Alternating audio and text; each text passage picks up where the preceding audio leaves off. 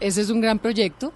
Y bueno, tengo un proyecto muy bonito que estoy organizando y por, para el cual me estoy formando con mujeres, mujeres víctimas, para, para ponerle también una, una batería a este posconflicto. Qué chévere, pues cuando, cuando lo tenga bien y nos Sí, cuenta. sí, me encantaría. Pues Muchas le fue gracias. muy bien en el bus, ¿sabe manejar? Sí, Choferió sabe. rico. Sí, Choferió Sí, rico. bota, bota cabrilla, lo lindo. 10 en punto, pues Marcela, muchísimas gracias por habernos acompañado esta noche aquí en Bla Bla Blue. Pasamos muy bueno. Fue muy rico. Sí, No, muy Qué muchas gracias, Sí. muchas gracias. Yo estuve feliz, qué rico. Ya nos Puertas- antojó esos pastelitos de, Ah, de claro, garbanzo. total. Aquí en, Bo- en, en Bogotá, uy, en Cúcuta, Bogotá, uy, mano, ya no sé dónde estoy ni quién soy. En Bogotá se consiguen, ¿En dónde? en un ¿Y no lugar que se llama Avenida Cero, ¿Por dónde? en, por Cedritos. Eso es, Uy. eso es en, sí, le paso ese al lado dato. de la casa. Al lado de la casa, mano, sí, yo también soy de allá. Ujú. Yo soy de allá. Pero ese dato está bueno. Sí, Bueno. Sí, sí, sí, y muy buenos, o sea, bien No. hechos. Bien hecho. Fidelignos, fidelignos. Bueno, Marcela, muchas gracias por habernos acompañado. Y la despedimos con la banda sonora de Mascarada. ¿Se acuerda de Mascarada? La novela de moda. Pero por supuesto, Mascarada, la novela de moda. En la que Marcela Vanegas hizo el papel de Raquel. sí, antagónico. Raquel. Era la mala de Juanita. Era, sí, sí, sí, y pero mamita, esta de modelo pocón. O sea, 10, un minuto, ya volvemos. Viene voces y sonidos. Muchas gracias, Marcela Vanegas. gracias a ustedes. ¡Chao!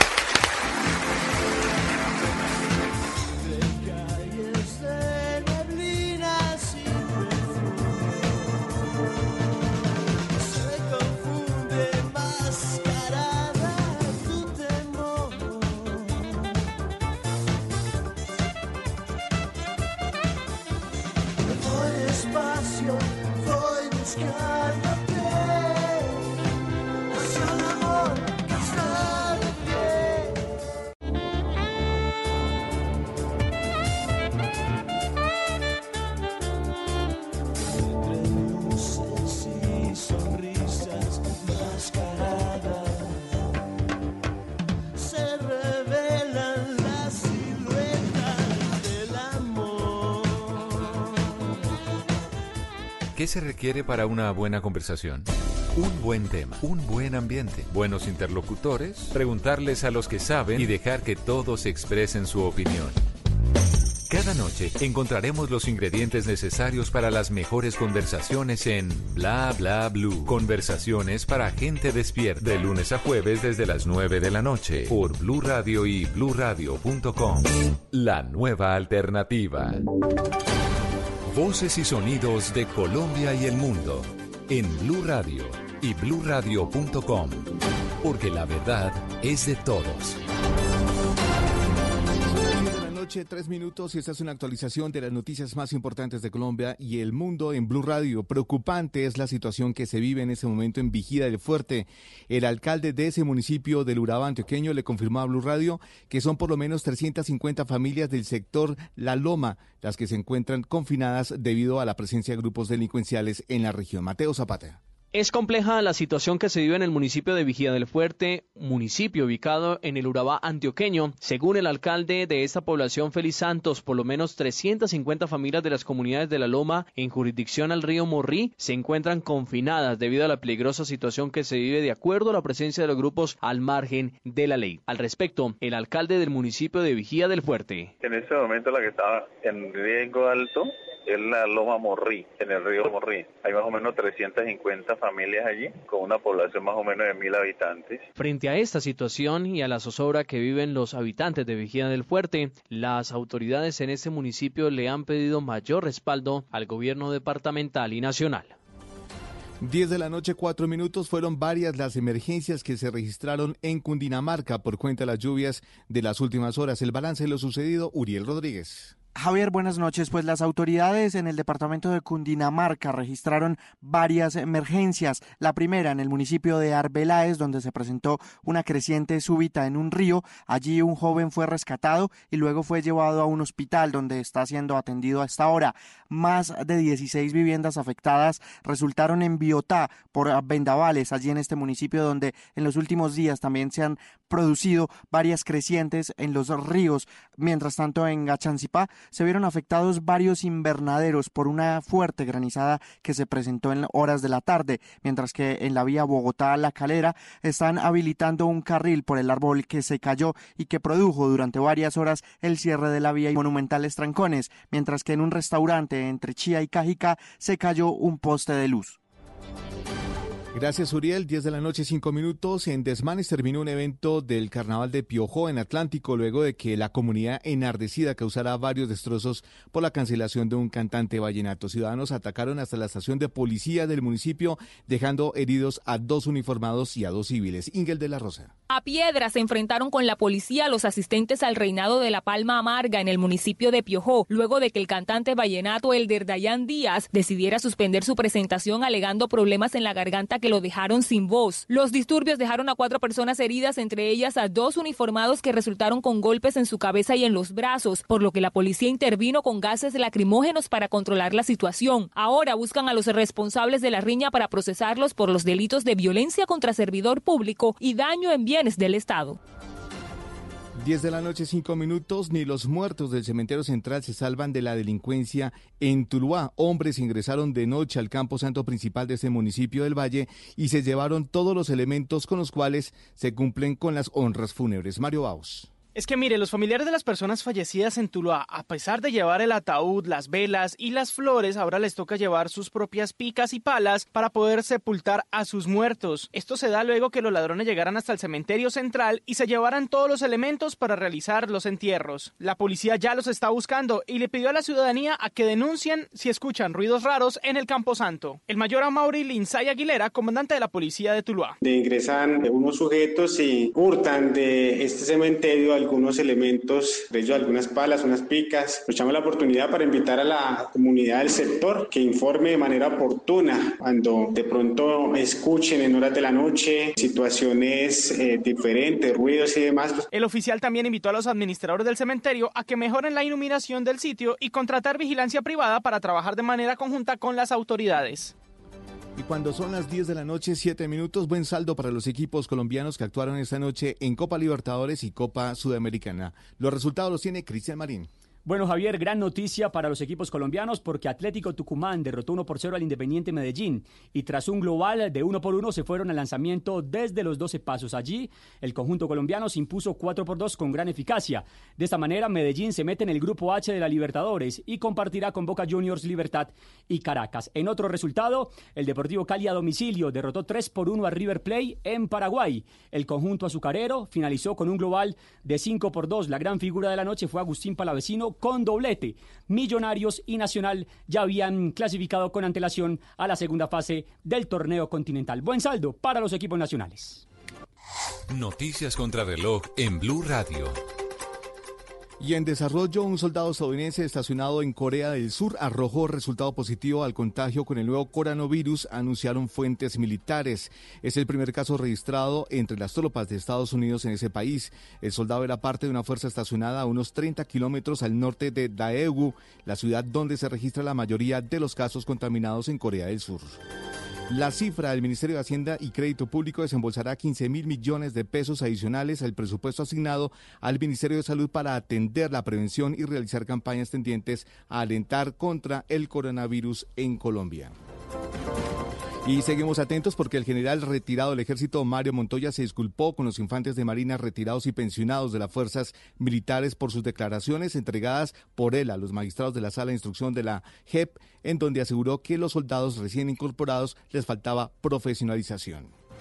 La ampliación de estas y otras noticias se encuentra en blueradio.com. Los invitamos a seguir con la mejor radio y los grandes invitados de Bla Bla Blue. Conversaciones para gente despierta. El mundo está en tu mano. Escúchalo. Noticias de Colombia y el mundo a partir de este momento. Léelo, entiéndelo, pero también opina. Con respecto a la pregunta del día. Comenta. Yo pienso que ese código. Critica. Y sí, pienso que. Felicita. Vean que el pueblo lo está respaldando. En el fanpage de Blue Radio en Facebook tienes el mundo y un espacio para que compartas lo que sientes. Búscanos como Blue Radio en Facebook. Tú tienes mucho que decirle al mundo, porque en Blue Radio respetamos las diferencias. Blue Radio, la nueva alternativa. Estás escuchando Blue Radio, un país lleno de positivismo, un país que dice siempre se puede. Trae tus deudas de otros bancos y solicita ya tu compra de cartera del Banco Popular para tus tarjetas de crédito, con una tasa del 0.76% o del 0.80% mes vencido, del 1 de febrero al 31 de marzo. Con tasas así, tu dinero rinde más. Solicítala en nuestras oficinas o a través de la línea verde. Consulta condiciones en bancopopular.com.co. Banco Popular. Siempre se puede. Somos Grupo Aval, vigilado Superintendencia Financiera de Colombia. Si es humor, El 50% de los colombianos no han cambiado de nevera porque las nuevas no traen parrilla atrás y se quedan sin donde secar los tenis del niño del colegio. Está en Blue Radio. Entonces surge, don Álvaro Forero, la idea del gobernador de Antioquia de quitar las rejas de las universidades públicas. Es cierto lo que dice el alcalde que no es aceptable el uso de explosivos al interior de las universidades. Esos explosivos se utilizan fuera de la universidad. Es cierto que muchas universidades en el mundo están en plena calle, pero también es cierto que una vida universitaria eh, resguardada en campus tiene muchas ventajas. Y al desproteger las universidades, pues quedan expuestas a otros peligros. ¿Cuáles viejitas están en el carnaval? Vino doña Carnavaleria. También vino la viejita que le encanta Barranquilla. ¿Esa cuál es? Doña Currambanesco. Sí, está por ahí la viejita costeña, que se cambió de sexo y ahora es viejita. Doña Marimonda. De lunes a viernes desde las 4 de la tarde. Si es humor, está en Blue Radio, la nueva alternativa.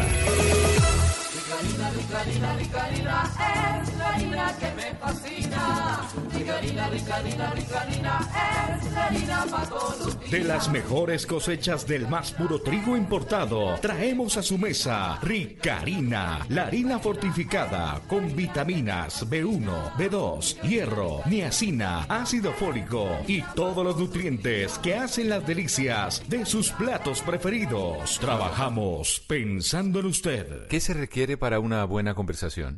Un buen tema, un buen ambiente, buenos interlocutores, preguntarles a los que saben y dejar que todos expresen su opinión.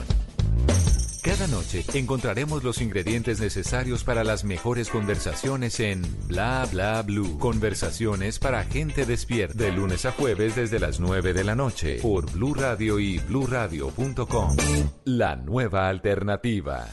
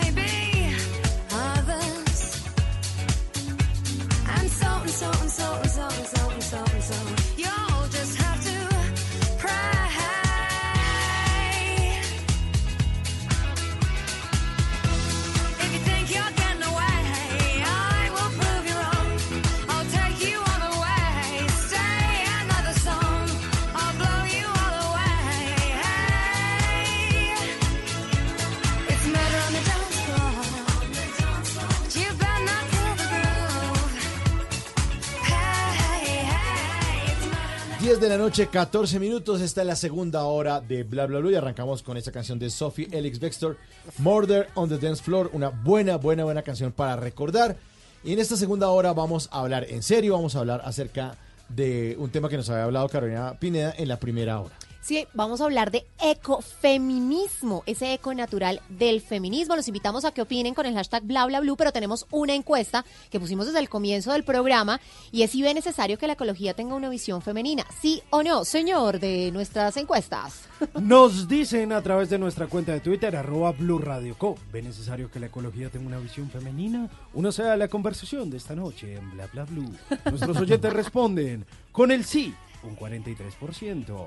Con el no, 57%. Mire, nos escribe Marlet Morales en Twitter, las mujeres cuidamos y, gerenciamos desde una visión más incluyente de la ciencia, toda la capacidad para transformar lo que tradicionalmente ha sido manejado por hombres. Necesitamos más científicas, más ingenieras, más doctoradas, más mujeres en IIT.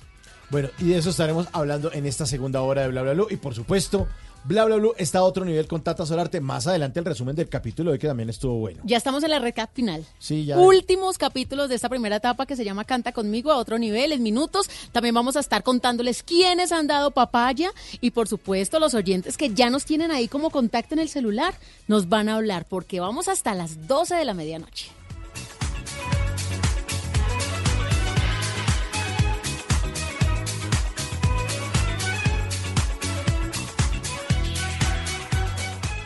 Y ahora, en Bla Bla Blue, hablando en serio.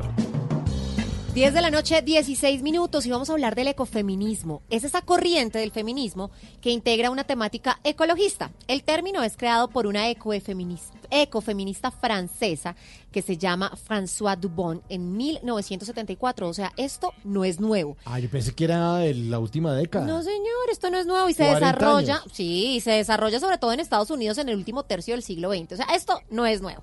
Según la literatura, el ecofeminismo define una sociedad en la que las mujeres viven sin opresión, normal como el feminismo, lo que implica la construcción de una sociedad ecológica, ojo, descentralizada, no jerárquica no jerárquica, no militarizada, con democracia interna y en la que prevalece ese uso de tecnologías más respetuosas con el medio ambiente. Pero ¿cómo nació? Como una contestación a lo que desde ese movimiento definen como una apropiación masculina de la agricultura y la reproducción, es decir, de la fertilidad de la tierra y de la fecundidad de la mujer. Claro, se conecta, se conectan las dos cosas. Sí, señor, que había derivado entonces más tarde en ese desarrollo occidental de tipo patriarcal y economicista. Pues según el ecofeminismo, esta apropiación habría producido dos efectos perniciosos según ellas. La sobreexplotación de la tierra y la mercantilización de la sexualidad femenina. Por eso hemos traído a dos invitados expertos en el tema para que nos cuenten eso, cómo se come, cómo funciona, cómo es el asunto. Nos acompaña César Sánchez, que es doctor en Economía Social de la Universidad de Valencia en España y coordinador del curso de Ecofeminismo de la Cátedra de Economía Civil de la Universidad de La Salle, y Andrea Jiménez, que es magíster en Desarrollo Social, doctora en Ciencias Sociales y estudia las violencias de género, donde está el ecofeminismo. Bienvenidos a Bla Bla Blue, aquí hablando en serio. Muchas gracias, buenas noches. Buenas noches. Vamos a empezar hablando eco qué, eso con qué se come. ¿Por qué nace el ecofeminismo? Bueno, el ecofeminismo como parte de lo que tú hablabas, Carolina, tiene que ver, digamos, como con una lucha que empiezan a generar las mujeres desde el siglo XVIII, eh, a partir de como toda la reivindicación de sus derechos. Esa es una primera ola del feminismo que surge. Pero es como el Eh, clásico. sí, el clásico. En este momento ya estamos en una cuarta ola que surge eh, más o menos en la década de los 70, que es la que tú introduces iniciando el programa, y esta ola busca, digamos, una nueva reivindicación a partir de lo que significa la interrupción del embarazo temprano, como toda esta reivindicación con lo que significa hablar la vida misma, ¿sí? Eh, en esa medida, digamos que surge toda una serie de articulaciones con los movimientos ambientalistas, donde se preguntan cuál es la relación que tenemos las mujeres con la tierra, Sí. ¿sí? entendiendo la tierra como vida y cuál es la relación que tenemos nosotras en tanto que somos, nuestro cuerpo es territorio, pero al mismo tiempo la tierra es una matriz que concibe vida. Ok. ¿sí? En esa medida, digamos que Igual que empieza la mujer, exactamente Claro, exactamente. Es que hay una articulación allí Sí. estructural. Yo nunca he pensado en eso. Donde nosotras somos vida, pero la tierra también gesta Claro. vida. Entonces, por eso la tierra se concibe como esa matriz. ¿sí? ¿Y eso es lo que llamaban los indígenas la Pachamama? Sí, exacto. Sí, la tierra entendida como la Pachamama. como lo femenino. Pero profesor César, ¿por qué diferenciar la, econo- la- la ecología femenina de la masculina? ¿No sería una sola misma ecología? Porque, digamos, voy a ser la abogada del diablo. Ajá. ¿Qué- de ¿Por qué entonces las mujeres sí y entonces los hombres no? ¿Por qué? No, yo creo que ahí es un elemento como, como hay que distinguirlo, es decir, el rol de estereotipado que existe fundamentalmente en, las sociedades actu- actuales implica claramente una diferenciación de, género. Eh, reconstruir o crear un cierto tipo de connotación social en torno a una ecología femenina ya implica plantearnos una serie de prioridades importantes, como ha planteado ya la profesora eh, Andrea. Eh, hay unos elementos que yo creo que, que hay que contradistinguir, ¿no? Es decir, esa ecología social que tiene unas componentes femeninas y donde el rol de la mujer es central. Ahí es donde vamos a tener una serie de elementos muy interesantes a la hora de construir nuevos procesos.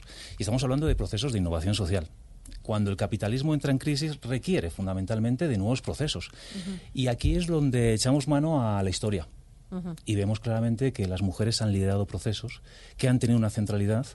Y en la cátedra que hemos eh, abierto eh, desde la economía civil, este curso que, que estamos planteando en la Universidad de La Salle, de ecofeminismos en América Latina, en plural, nos estamos dando cuenta con todas las invitadas que hay muchos ecofeminismos. Y la centralidad de la mujer es muy variada. Tienen roles diferentes. Y eso es muy interesante. Ok, ¿qué tipo, profesor Andrea, qué tipo de ecofeminismos puedo ver si ya uno entiende un ecofeminismo y Sí, se yo- enreda? O sea, yo me estoy desayunando el término, pero es que hay varios ecofeminismos. ¿Cuáles son y cómo se comen? Eh, eh, en la última cátedra que tuvimos este lunes eh, hubo dos experiencias eh, lindísimas. Una donde se hablaba de las experiencias de, eh, de las indígenas ecofeministas en América Latina, concebidas como ecofeminismos comunitarios. ¿Sí? Es decir, que ellas no se entienden como una individualidad, sino como un colectivo que se hace uno Ay, en sus prácticas. Entonces, eh, hablar de ecofeminismos comunitarios se entienden como en esa relación estrecha de sororidad que aparece, ¿sí? De, de confianza, de, del vínculo que se gestan entre ellas. Eh, otra experiencia que tuvimos en la cátedra, en la Salle, estuvo alrededor de una experiencia situada en Córdoba, ¿sí? Con las mujeres sinú. Y esta experiencia, por ejemplo, habla de toda la relación que tienen entre ellas con relación a la tierra y con relación al alimento mismo, aunque ellas, nos contaba eh, la invitada, que aunque ellas vivan en espacios distintos, cohabitan alrededor, por ejemplo, del alimento. Hay una sororidad alrededor del alimento y el alimento también es fuente de vida. Claro, porque Por- se construye memoria histórica a través de- del rito de la alimentación. Claro, Sí, y es es, que- todo un ritual, justamente. Y es que como la tierra se conecta, como nos conectamos con ella a través de la agricultura, que precisamente Sí. estaban diciendo que era manejada por los hombres. Sí. Y allí hacen una experiencia, digamos, bien linda también alrededor de, de la etnoeducación, donde esta relación que tienen estos grupos de mujeres con la tierra intentan llevarlas a las escuelas para que ese sabor, ese saber se preserve, se Ujú. conserve en el tiempo a través de los niños. Y allí tiene que ver algo con una pregunta que hacía Carolina, si el ecofeminismo es exclusivo solo de las mujeres y los hombres como qué lugar tendrían allí, ¿cierto? Claro. Entonces, digamos que allí esa etnoeducación no tiene una diferenciación entre hombres y mujeres, es propia para niños y niñas. Entonces allí se rompe, digamos, ese estereotipo que uno podría creer que solamente gira alrededor del ecofeminismo, entendiéndolo como eh, esa sororidad o ese saber situado en las mujeres. Pero, pero, profesor César, ¿hace parte de un feminismo en general? Porque, pues, o se divide, o sea, si hay varias, varios ecofeminismos, pero ¿cómo rayan el feminismo radical o es más cultural o es más espiritual o hace parte de un todo feminismo? Aquí, en este momento, fíjate que estamos ante un momento eh, muy interesante en torno a este movimiento social. Y yo lo identifico como un tipo de evolución misma del feminismo tradicional, institucional, donde el ecofeminismo lo que plantea es ese tipo de territorio, esa centralidad eh, del territorio, ecosistema, que provee alimentos, que provee una serie de condiciones de salud importantes, donde la calidad de vida es fundamental y proviene de los alimentos. Y claramente ahí ya empezamos a transformar, o el ecofeminismo transforma esas relaciones, incluyendo claramente al hombre también en estos procesos. Ah. Claro, entonces ahí es donde está la, la dinámica nueva, ¿no? Donde el feminismo radical, tradicional, implicaba claramente un posicionamiento de la mujer de forma más eh, importante en las instituciones y que de una forma u otra se ha ido consiguiendo, aunque todavía hay muchas brechas, como podemos ver sí. en el concepto de las brechas salariales y los techos de cristal. Hay mujeres que por el mismo trabajo que hace un hombre cobran mucho menos. Sí. Y eso son luchas que hay que ir ganando todavía. Pero por otro lado, claramente, son luchas que si no tiene una colaboración, una cooperación, una alianza con los hombres, claramente estamos hablando de algo en vacío. ¿no? Ay, eso sí me gusta. Y entonces es, es interesante, ¿no? Y aquí la alianza entre Andrea y yo en este tipo de, de cátedra que hemos conformado, yo creo que es interesante, ¿no? Porque nos estamos planteando muchas preguntas en torno a estas nuevas emergencias eh, de nuevos ecofeminismos que se están dando incluso en América Latina. ¿Y qué acciones a nivel mundial se están generando o se han generado que sean importantes? Digamos, lo, que pasó en Kenia hace años, el cinturón verde. ¿Qué, ¿Qué cosas uno dice, esta puede ser una acción ecofeminista y no dividirla de una acción únicamente o feminista o ecologista? Yo creo que eh, una que me gusta mucho que surgió el año pasado con toda la situación que ocurría en Bolivia con Evo, Evo Morales, eh, allí hubo un- una manifestación importante de las mujeres, incluso aquellas que no tenían un que no tenían, digamos, un lugar simpatizante con el partido político de Evo Morales, pero que salían a la lucha por la reivindicación de sus derechos y de sus derechos relacionados con la tierra. ¿Sí? Les preocupaba un poco en la salida de Evo Morales, tan abrupta que se dio, lo que podía significar para ellas como mujeres en su relación con la tierra. Entonces creo que hay una expresión bien importante de las de las indígenas en Bolivia alrededor de lo que significa esa relación de ellas con la tierra y la ruptura política que había eh, en ese momento con la salida de Evo Morales. Bueno, pues es que este es un tema que uno primero no sabe, ni sabía siquiera que existía en nuestra infinita ignorancia. Lo bueno es empezar a, a conocerlo, Sí, pero a ya, entenderlo. claro, ya venimos como, ¿para qué sirve? Ya supimos qué era ahora, ¿para qué sirve? ¿Eco cómo? ¿Para qué sirve todo esto del ecofeminismo? 1026, música nueva. Aquí en Bla Bla Bla les voy a poner esta canción de Alex Sensation y Silvestre Angón. Dame un chance. A ver si me dan un chance. esta Dame el numerito al menos. Si te quieres ir, vete. Pero llévame contigo, yo te cargo las maletas. Si quieres que me vaya, me voy. Me voy detrás de ti, aunque digas que no. Dale una oportunidad, no se le niega a nadie. Mami, ten piedad, no me dejes en la calle. Llamo una ambulancia antes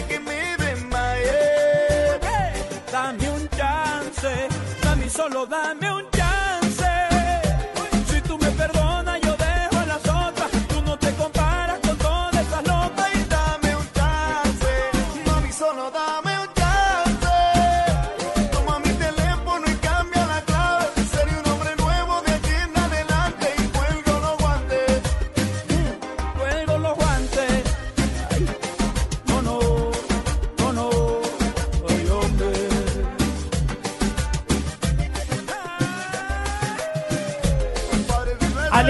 Un disc jockey de una emisora de la ciudad de Nueva York, quizá una de las más exitosas de esa ciudad para el público latino que se llama la Mega Nueva York. Y pues de ahí eh, surgió este disc jockey que empezó a hacer música y a inmiscuirse por ahí en el género urbano. Ya se había hecho un par de cosas junto a Silvestre Dangón, había coqueteado también en canciones junto a Osuna y esta vez se vuelve a juntar con Silvestre Dangón que ha decidido darle ese nuevo aire al vallenato. Y esta canción a la que le va muy bien que se llama Dame un chance. Dale una oportunidad, no se le niega a nadie. Mami, ten piedad, no me dejes en la calle. Llamo una ambulancia las 10 de la noche, 28 minutos, nos fascina saludar a todos los que reportan sintonía y se escucharlos es lo máximo. Son tres horas donde uno se ríe, se goza. Ustedes hacen que uno cierre la noche con buena energía. Dios los bendiga. Saludos desde la Puerta del Llano, Villavicencio. Y esto viene desde mi Cali del alma. Dice, hola, un gran saludo. Soy super hincha del programa. Me imagino que la América también. Quiero darles 10 estrellas al que se queda programando la música después de Bla Bla Blue. Ah, Don señora Rafa. Rafa. Rafa. Ah, saludos, dice. Soy Johnny desde Cali, ve. Ah, bueno, ahí está. Rafa, le están aplaudiendo su música muy bien. Y Muy también bien, tengo una pregunta también para, para nuestra invitada. ¿Sí? Sí, De están preguntando que si el tema del ecofeminismo también tiene que ver con la copa eh, menstrual que las personas, especialmente las mujeres, pues están utilizando ahora como medida ecoambiental para el cuidado de su cuerpo. Que Ah, si eso ok. entra también en esa Ecofeminismo. en, en esa onda. ¿Entra o no entra?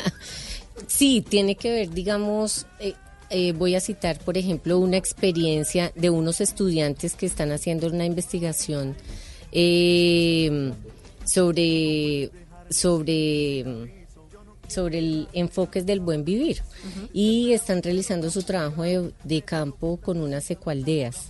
Una de esas queda en Armenia y es una familia que constituyó ese, esa ecoaldea y las mujeres de esa familia han realizado toda una iniciativa de ecofeminismo eh, y que está vinculada, por ejemplo, eh, en, el, en el desarrollar procesos de formación para ellas y para la comunidad alrededor de el cuerpo como territorio y dentro de pensar el cuerpo como territorio se conciben, por ejemplo, qué significan los métodos eh, anticonceptivos o de planificación en el cuerpo de la mujer como territorio.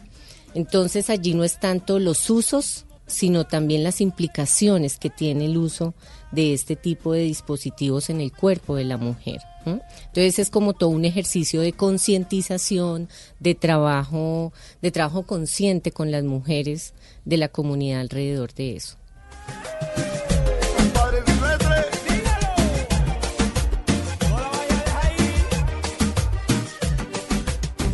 Con Tata Solarte, Bla Bla Blue está a otro nivel.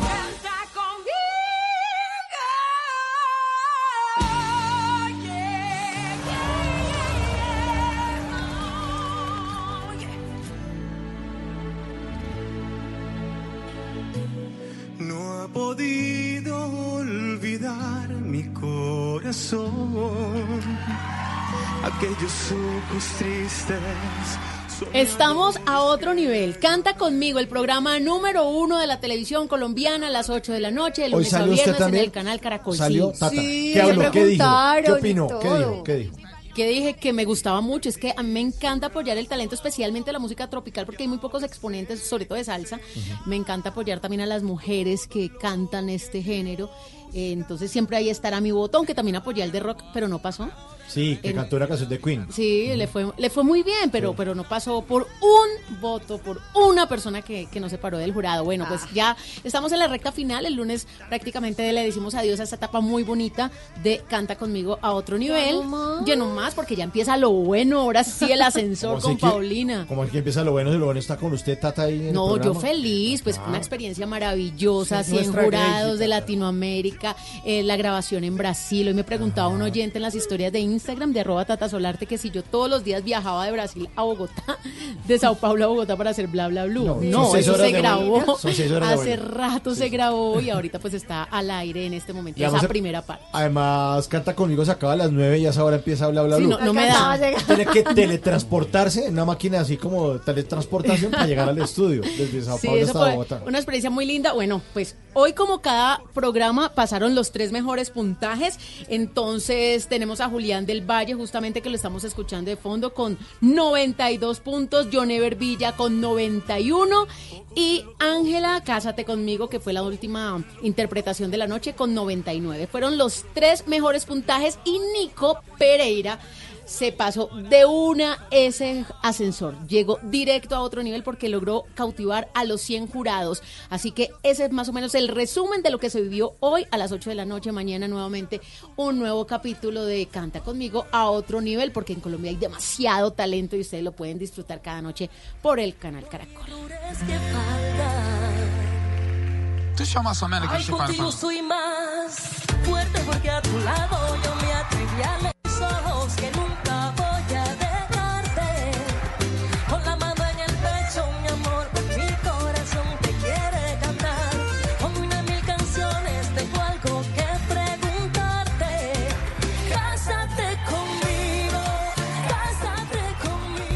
Con Tata Solarte, Bla Bla Blue está a otro nivel.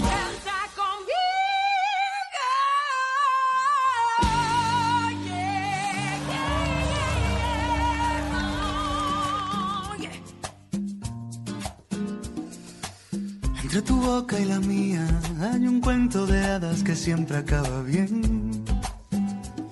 Entre las sábanas frías me pierdo a solas pensando en tu piel. Qué curiosa la vida que de pronto sorprende con este loco amor. Y es que todo se acaba y termina si dejo de ser lo que soy. Bésame, no dudes ni un segundo de mi alma. Alteras mis sentidos, liberas mis alas. No cabe tanto amor en esta cama. Si me dejaras, qué bueno es sentir que suspiro de nuevo. Que tu roce y mi roce juntos forman fuego. Delicada llama que nunca se apaga. Sin ti yo me pierdo, sin ti me vuelvo veneno. No entiendo el despertar sin un beso de eso, sin tu aliento en mi cuello. Sin ti yo me pierdo, sin ti me vuelvo veneno. No entiendo el despertar sin un beso de eso, sin tu aliento en mi cuello. Sí, cántela con los ojos cerrados. Menos se va manejando. por favor. Es a Pasos de Cero de Pablo Alborán. En el año 2014 lanzó un álbum que se llamó Terral y por esos días es noticia. Pablo Alborán, este joven que ya tiene 30 años. Está y joven que- como usted. eh, Sí, gente joven, en los 30, así, tal cual. Le estaban haciendo una entrevista eh, en un programa de una cadena radial española. Entonces resulta que él durante muchas ocasiones en sus redes sociales ha publicado que es seguidor de Leo Messi. Entonces resulta que en el programa también habían entrevistado, habían acabado de entrevistar a Leonel Messi y sabían que Pablo Alborán iba para entrevista. Entonces le dijeron a Leo Messi como, oiga, dentro de poco viene Pablo Alborán, que es un gran fanático suyo. Estamos seguros de que seguramente le gustaría tener una camiseta suya. Y Leo Messi dijo, listo, de una, yo les hago llegar la camiseta. Y le hizo llegar la camiseta autografiada Y no por él a Pablo Alborán. Ese Leo como que es más buena gente. buena Pero no lo esperó. Más buena gente se lo hubiera esperado. Sí, pero ojo, el, trama- el tramacazo que me le metió a mi Davincho Espina hoy que estaba en el partido de el Barcelona contra el Napoli. Y David Espina estaba tapando y bueno, fue sin culpa, pero le metió un rodillazo durísimo. Ah, ¿sí? Después Uy. le pidió disculpas, ¿no? Sí, Messi es buena Caballero. Sí. caballero. Sí, ¿será que no presta plata? Ah, hasta allá tampoco. No, acuérdese que tuvimos aquí a un jugador de fútbol colombiano de la selección, ¿no se acuerda? Creo que fue Fabián Vargas que nos contó que, que Fabián había- Vargas, que sí, que jugó él había España. quedado de recoger Sí, las sí, sí. camisetas a Sí. toda la selección de, en ese momento estaban creo que los del Barça y que Messi solito le dijo que ya las había recogido y apenas eran dos o tres y apareció casi con ocho camisetas para subastarlas. las llevó al Y se las llevó al camerino y todo. y. Quien lo Oye, ve ahí tan acuérdese- chiquito y tan buena gente. Acuérdese del episodio del niño afgano que se hizo una camiseta de Lionel Ah, Messi con una bolsa de plástico. sí. Y Lionel Messi le mandó una de verdad. Ay, a mí me no, cae muy bien ámenlo. Sí, No. Llévenlo así, entonces. Ay, bueno, pero déjenos a mirar al jugador. por dar pasos de cero y un camino certero de sueños. Liberamos 10 de la noche, llanto 38 vacío minutos. Ahora que estamos hablando de ecofeminismo y que pues tenemos dos grandes invitados, que es el profesor César, el profesor Andrea, que nos están hablando de todo este tema que pues para nosotros es nuevo, que ya viene de tiempo atrás, aparte del feminismo y, el- y ser ecologista y se unen estas dos corrientes. Tata estaba preguntando justamente de la copa menstrual, porque nos fuimos hacia los temas de, de métodos anticonceptivos. Entonces, la copa menstrual sí entra dentro de, de, esos, de esas acciones, pequeñas acciones que hacen las ecofeministas. Sí, claro, como prácticas de conservación del ambiente. Entonces, digamos que allí no les amplié mucho más, pero no solamente trabajan los métodos anticonceptivos, sino las otras formas en que pueden preservar el ambiente a través de lo que implica resignificar su cuerpo. Entonces, dentro de eso, por ejemplo, está la copa, porque a través de ello no tienen que usar eh, todo el plástico que implica y la contaminación que generan las toallas procesadas. Pero, tam- pero también como, Los tampones. como una como un reconocimiento de su propio cuerpo. O sea, para los que no conocen una copa menstrual, es una copita que está hecha de silicona que se introduce la mujer en los días que tiene la regla, recoge la sangre y lo que hace es la saca, la bota, la lava, lava. y vuelve y se la pone. Como un embudito. Es un embudito de plástico. Entonces hay muchas mujeres que no tienen esa relación con su cuerpo mismo y dicen, uy, no, guácala. Uy, no, yo aquí no. no". Es como una apertura a la relación de la misma feminidad, ¿no? Sí. También otro ejemplo podría ser, eh, vi un documental en Netflix que también lo recomiendo que se llama Period, que habla sobre las mujeres en la India que no utilizaban toallas higiénicas, sino se metían unos trapos horribles. Como una telita. Una te- y además los tiraban a la basura, eso c- crea una contaminación, era horrible. Y se reunieron estas mujeres para hacer toallas higiénicas caseras y empezaron a, a venderlas, a distribuirlas en la India. El documental es excelente, se llama Period, recomendadísimo. Además es ganador del premio Oscar. Se ganó un eh, premio al mejor corto documental en Claro. el 2019. Y allí lo curioso del documental es que no es una iniciativa ecofeminista, sino que el uso de, de los trapitos que las mujeres terminan usando es que por- es porque hay todo un rechazo hacia las mujeres cuando están con el periodo Sí. menstrual.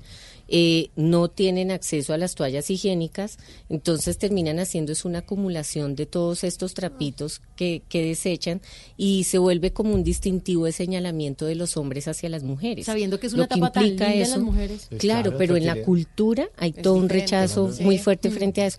Y es un hombre quien llega y les dice cómo crear la toalla higiénica. Y se genera todo un emprendimiento para ellas alrededor de esto. Incluso una forma de ser económicamente independientes a través de eso. Es bien lindo. ese Un oyente me pregunta que cómo es que se llama. Se llama. Haga de cuenta que usted escribe periodo, pero sin la, sin la O. Period. Periodo. Periodo. Pues habrá que verlo. Sí, está en Netflix. Profesor César, pero vamos a ver cómo se come el ecofeminismo. ¿Eso, eso para qué sirve, al final de cuentas? Pues mira, lo están planteando. Dentro de los principios justos de la, economía, de la economía social y la ecología social, eh, uno de los elementos fundamentales es ese tipo de estrategia de las tres R, ¿no? Reduce, recicla y reutiliza. Pero también está relacionado al consumo responsable. Es, de una forma u otra, eh, disminuir ese tipo de consumismo que de una forma clara, claramente, eh, nos plantea una serie de, de dimensiones específicas en torno a lo que podría ser un comercio justo, ¿no? más responsable, más eh, sostenible, y que dentro de los principios de la ecología social incluso se nos plantea el utilizar del transporte público, transportes alternativos al, al medio privado que, que contamina, e incluso claramente el construir un huerto en casa. Ahí, desde esas lógicas, se están construyendo, y se llevan construyendo bastante tiempo, una serie de eh, alternativas muy interesantes de empoderamiento de las mujeres y claramente de desarrollo del territorio, de la localidad, que es ahí donde se, co- se constituye eh, la fuerza del ecofeminismo, ¿no? en la localidad, en donde la, la mujer y claramente eh, otros actores entran en, en juego.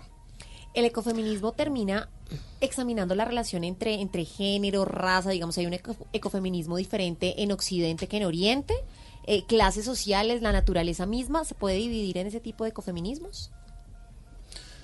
A- Haciendo referencia a, a un documental que ha planteado antes Mauricio, voy a hacer otra recomendación. Hay un documental que, que se, se estrenó en octubre del año pasado, un documental español, también está en Netflix, eh, y se llama ¿Qué co numeral O está pasando? Y hace una crítica a ese feminismo que tiene una línea liberal donde únicamente se basa en la liberalización del cuerpo, ¿no? Y discute claramente todo el discurso de las eh, mujeres prostituidas, de cómo claramente el embarazo es subrogado, y plantea una lógica diferente a lo que está emergiendo aquí en América Latina y que podríamos decir también en, en Asia. Hay muchos ecofeminismos, como hay también eh, feminismos diferentes y se basa fundamentalmente en las prioridades, en la agenda pública, la agenda política que se tiene que plantear, ¿no? Y eso pues depende de cada contexto territorial, de cada contexto país. Eh, yo quisiera como devolverme un poquito con esa gran pregunta que hace Carolina sobre para qué sirven los ecofeminismos finalmente, ¿sí? Además, digamos, de ser todo un ejercicio participativo, de reivindicación de derechos, de incidencia política. Eh, hay una experiencia que trajimos a la Universidad de La Salle el semestre pasado a la cátedra eh, so- de mujeres rurales y es una experiencia de ecofeminismos que está aquí muy, cer- pues muy cerca a todos. Eh, se llama Red de Cultivadoras del Sur. Eh, son mujeres de Usme, Ciudad Bolívar y Sumapaz que trabajan en el sector rural eh, em, alrededor, digamos, del cultivo de diferentes alimentos. Los cultivan de manera orgánica, entonces eso es un esfuerzo para ellas, digamos, muy importante. Entonces no solamente es la relación que ellas tienen con la tierra, sino también han hecho todo un ejercicio de incidencia política para que en estas localidades no les quiten los territorios rurales, porque han querido territorializar de manera urbana estos territorios para ellas. Lo otro pues es el cambio climático, los significados y los impactos que tiene el cambio climático hoy en la manera de cultivar orgánicamente. Es, es un doble esfuerzo para ellas. Hay periodos donde aparecen heladas que no existían en la época del año y acaban con los cultivos que tienen, pero aún así se dan las luchas. Y estas mujeres además se dedican también a hacer incidencia en las escuelas de la relación que deben tener los niños pues porque son la generación venidera con la tierra. Entonces, esa es una experiencia de ecofeminismo que tenemos aquí en Bogotá, eh, pues muy significativa y la cual permite que nos alimentemos muchos también a través de los, orga- de los mercados que ellas producen. Uno podría decir que también un ejemplo de ecofeminismo es la explotación de la lana que se hace en eh, La Guajira para la construcción de esas microeconomías y esas microempresas o cooperativas que en las que hacen las mujeres las mochilas. Sí, eso es Mm. un elemento de empoderamiento eh, económico. Y lo que implica el ecofeminismo fundamentalmente es eh, construir nuevas estructuras socioeconómicas, donde las mujeres emancipadas tengan la posibilidad de dirigir el rumbo de sus vidas, sin depender específicamente de, de los hombres, ¿no? de ese heteropatriarcado. Y ahí complementando lo que ha planteado Andrea antes, eh, en, digamos en la academia llamamos a todo ese tipo de elementos de externalidades negativas, contaminación, el, eh, los fitosanitarios, eh, lo que puede ser una crisis civilizatoria. Estamos en este momento ante un tipo de crisis de la civilización que está creando, pues claramente, unas externalidades negativas muy importantes. Y esto se debe a un modelo productivo que ha desconocido y desconoce claramente el ritmo biológico que tenemos como seres humanos. Volver a poner eh, ese tipo de elementos en, En el el, centro. centro de la economía Ah. es fundamental. Y ahí es donde se asocia claramente el ecofeminismo con la economía civil.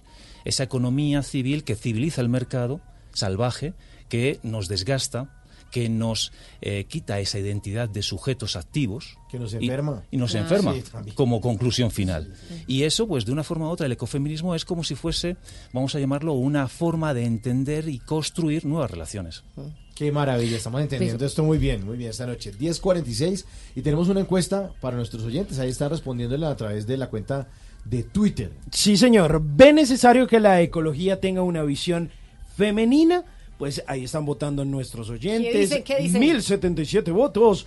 Nos dicen con el sí, sí, 43%, no 57%. Ahora están las opiniones de nuestros oyentes.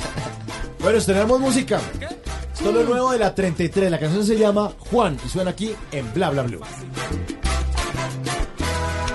Bla bla blue. expectante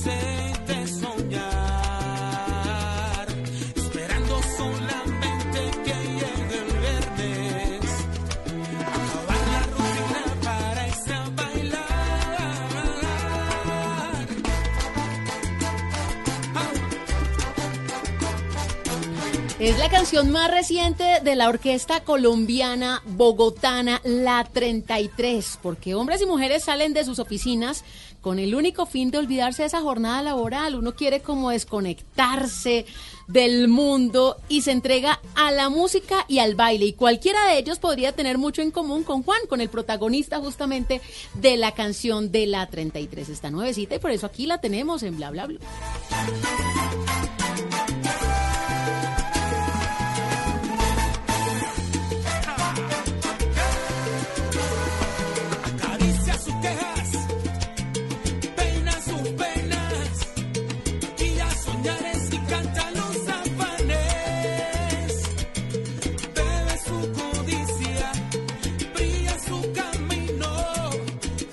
Lo que algún día fue noticia, hoy es historia.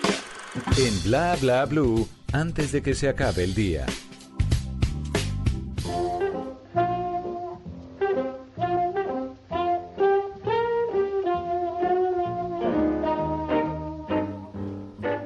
Antes de que se acabe el día, vale la pena recordar que un día como hoy, pero del año 2014, murió el guitarrista Paco de Lucía, que además de ser un gran guitarrista flamenco, fue el padrino musical de Alejandro Sanz. Francisco Gustavo Sánchez Gómez nació el 21 de diciembre de 1947 y era conocido como Paco de Lucía, un virtuoso guitarrista, compositor y productor de flamenco español. Era el más joven de cinco hermanos, justamente hijos del guitarrista flamenco Antonio Sánchez Pesino. Su padre le enseñó a tocar guitarra desde los cinco años y lo obligaba a practicar hasta 12 horas diarias, todos los días, para asegurarse de que pudiera tener éxito como músico profesional. En su momento, su padre lo sacó de la escuela para concentrarse únicamente en el desarrollo de la guitarra, con un trabajo que mezcló en algunas oportunidades el jazz y el blues. En el año de 1982 tocó junto a Chick Corea en giras por los Estados Unidos y Japón. Chick Corea, un gran guitarrista del rock y por supuesto del jazz. A pesar de que desde los 13 años Paco de Lucía ya había estado girando por el mundo con su guitarra, la primera gira que hizo internacionalmente fue en la ciudad de Nueva York. Grabó varias bandas sonoras y fue galardonado con el premio Príncipe de Asturias de las Artes en el año 2004 y el 8 de mayo del 2010 fue el primer artista español con doctor honoris causa en el Berklee College of Music. En noviembre del 2012 fue reconocido con su segundo Grammy Latino de su carrera tras obtener el galardón al mejor álbum de música flamenca por su disco En Vivo Conciertos España 2010. De Lucía ya había ganado este mismo galardón en el año 2004 por un álbum que se llamó Cositas Buenas. Paco de Lucía falleció el 26 de febrero del 2014 en Cancún, en México, a causa de un infarto. Antes de que se acabe el día, recuerde que hay que insistir, insistir y no desfallecer. Luego de mucha práctica y mucha insistencia y por supuesto de pronto un poquito de talento, seguramente pueda llegar a ser tan bueno como lo fue Paco de Lucía con su guitarra.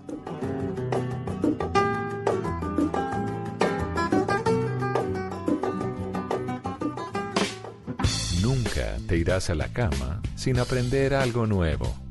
Bla bla blue.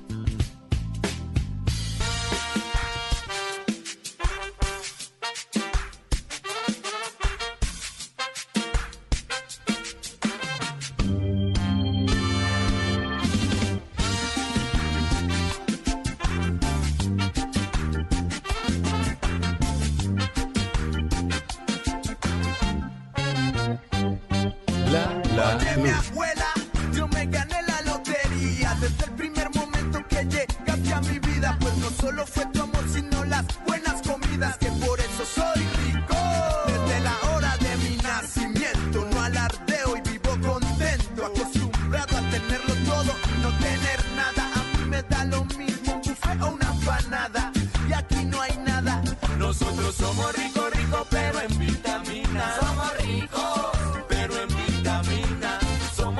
Somos, ricos en vitaminas, eso sí. Ah, no, todos. Todos, ¿no? Uf, yo un poquito menos la rica. A a la Z. Yo vitamina H, por ejemplo, chorizo, la, cha- Chicharrón. La changua. la changua. Chuleta bayuna. Claro, Mm. vitamina H es la más. Chontaduro. Pero esta noche estamos hablando de ecofeminismo. Estamos hablando y también estamos desayunándolos este término y estamos tratando de entenderlo porque seguramente a partir de hoy va a ser parte de la forma como pensamos los, los colombianos. Y en este tercer segmento vamos a hablar ah, de cómo está el ecofeminismo en casa, aquí en Colombia y en América Latina. Sí, pues nos está acompañando César Sánchez, que es el doctor en Economía Social de la Universidad de Valencia, España, y coordinador del curso Ecofeminismos de la Cátedra de Economía Civil de la Universidad de La Salle, y Andrea Jiménez, que es magíster en Desarrollo Social, doctora en Ciencias Sociales y estudiosa de varias violencias de género, entre ellas el ecofeminismo. Pero, ¿cómo estamos en Colombia? Justamente, Andrea, quería retomar una, una pregunta que estaba haciendo Simón sobre las mujeres guayú, que es que le vi la cara que que no estaba muy de acuerdo con César. No, no, no de acuerdo, sino que la pregunta es muy buena porque plantea una tensión que hay. Aunque hay eh, múltiples formas de expresar ecofeminismos, hay tendencias también distintas. Y, por ejemplo, uno podría decir en, en línea de lo que plantea el profesor César, que el ejemplo de la mujer que toma la lana eh, y genera un emprendimiento a través de ello, pues justamente es un emprendimiento y es válido. Pero hay corrientes, digamos, mucho más extremas de ecofeminismos, donde lo que eh, en general busca lo que- el ecofeminismo es defender, defender todo estilo de vida. En donde se geste la vida y la vida se gesta en los animales. Entonces hay extremos donde se plantean, digamos, en contra de el consumo que se genera a través de cualquier especie animal, porque cualquier especie animal es, es vida. Entonces, no expropiar al animal para ningún fin de consumo. sea, los ni para consumirlo, ni para generar un emprendimiento. Para nada. No. Para mirarlos. Y ese es un ecofeminismo porque está reivindicando la vida, la relación de la vida con el otro, cualquier animal que sea. Entonces aparece una tensión muy fuerte. Incluso hay algunas críticas alrededor de los ecofeminismos, eh, que no son, digamos, una generalidad, pero también es una tendencia, donde ponen en tensión porque los ecofeminismos no se piensan desde la economía, Sí. porque tienen al margen la mirada de la economía porque están en contra de toda la expropiación patriarcal que se ha generado a través del capitalismo, Claro, del neoliberalismo. ¿sí? Eh, eso invalidaría todas esas cooperativas de pescadoras que hay en el Pacífico colombiano, que realmente son emprendimientos muy válidos. Sí. Pero por eso- Pero esas otras corrientes de ecofeminismos donde se reivindica es la vida, entonces no se buscaría expropiar esa vida que es la del pez, que es la de la res, que es la del cerdo, que es la de la Sí, sí, gallina. Bueno, pero es que aquí está el economista que está haciendo caras. Como eh, Aquí es interesante, ¿eh? la academia discute en estas situaciones. Sí, porque A mí no me va a quitar No, ni eh. la red ni la carne. No, Ay, yo- yo- No, y el pescado menos. No, no, tampoco. En ese No, ahí hay un los elemento. veganos serían los más ecologistas del mundo, entonces, Sí. in- independiente que sean hombres o mujeres. que serían Los veganos, los más ecologistas. los más ecologistas, pues no sé si los más, pero tienen, digamos, una perspectiva ecológica de no daño al animal. ¿Sí? Pero si dañan la Pero dañan naturaleza. a, exacto, y dañan a las personas. Porque Si uno también- vive en una casa, una casa está hecha con eh, Sí, necesita- arena, con sí, con cemento, con cosas, Madera con necesita. recursos que son sacados de la naturaleza. Madera, entonces Ujú. no use la madera porque la sacan de la naturaleza. O no respire porque usted exhala CO2 Sí, y, contamina sí. la naturaleza. Pero entonces, profesor, ¿qué, qué responder ante, este, hasta- ante lo que Yo, está yo estoy diciendo? escuchándolos así muy atentamente porque con la tengo economía. Es que No, con el con el ¿Con el economista? No, no, con, no. con el alimento, con el alimento. No, yo, soy, yo bastante práctico en ese, soy pragmático. Eh, Está claro que vivimos eh, siempre y en constante incoherencia. Eh, estamos en sistemas que no nos permite ser eh, totalmente coherentes con nuestros principios, nuestros, nuestros valores. Y eso implica, pues, de una forma u otra, llegar a mediaciones. Que aquí yo creo que, desde mi punto de vista, el ecofeminismo nos plantea una guía, una ruta más sostenible. Más sustentable. Un desarrollo más sostenible, más integral, más humano. La pregunta es, ¿estamos mejor que ayer con el ecofeminismo? Esa es la pregunta. Porque las sociedades, en su desarrollo, ¿cómo se mueven? Se mueven por valores, por principios, y los vamos descubriendo. Ahí está el derecho. No somos juristas, pero podríamos entender claramente que el derecho al voto ha sido ganado por las mujeres en luchas y en este momento nadie lo discute. ¿Qué pasará dentro de 100 años? ¿Habrá otros derechos? Claramente estamos ante lo que viene a definirse como la cuarta generación de los derechos humanos, donde los ríos, los seres vivos tienen también derechos. Y el ecofeminismo es una línea, un movimiento social que nos plantea esas, esas dudas, esos retos para crear nuevos digamos, eh, estilos de vida más sostenibles. Y ahí desde la economía es interesante porque emergen, aparecen nuevas formas de hacer economía. ¿Y qué es la economía? La gestión de la casa común, la gestión doméstica, la gestión de la casa común, del bien común. Y eso es importantísimo. El ecofeminismo que nos plantea el rol de la mujer, el rol del hombre, el rol de las personas que verdaderamente queremos, de una forma u otra, tener un norte, tener una visión futura conjunta y más sostenible. Bueno, para cerrar, ¿cómo estamos de ecofeminismo en Colombia? ¿Si es un movimiento que se está, se está moviendo o es algo que está estático aún?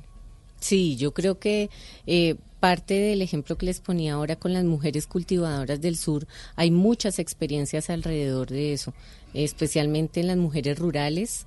Eh, hay otros que han decidido tomar distancia del capitalismo e irse y fundar ecoaldeas, ¿sí? y alrededor de las ecoaldeas es un movimiento importante que se está gestando ahora, eh, donde son ecoaldeas donde viven hombres, mujeres, pero las mujeres realizan ciertos movimientos eh, que siento, ciertos, digamos, movimientos particulares hacia ellas mismas, ¿sí?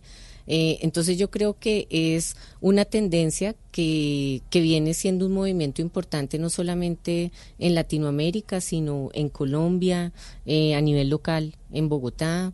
Mm, cada vez va teniendo un poco más de significado y tendencia. Bueno, pues profesor César Sánchez, profesora Andrea Jiménez, hoy nos estuvieron enseñando de ecofeminismo, que es esa conexión entre la naturaleza que es femenina y las mujeres que pues evidentemente tenemos esa energía y que lo que se quiere es un impulso para que este movimiento también vaya siguiendo y que adicionalmente pues que entendamos un poco lo que decía al inicio el profesor César, que las mujeres solas en esta cuestión también necesitan un poco de apoyo de los hombres. El ecofeminismo pues hoy lo entendimos y creo que estuvo bien, bien chévere. Bueno, muchas gracias por haber estado aquí con nosotros. Muchas gracias a Muchas vosotros. gracias. 11 Siempre es un en punto. Viene Voces y Sonidos y después de Voces y Sonidos volvemos con la línea telefónica abierta 316-692-5274. La línea de bla bla bla para que ustedes sigan hablando y se me despiertan. No como los de cómplices que están hablando de hablar dormido. ahí. La noche, el mundo se fue a dormir. Las calles sueñan en silencio. Viento silba tu nombre al pasar. Antes de irse a descansar.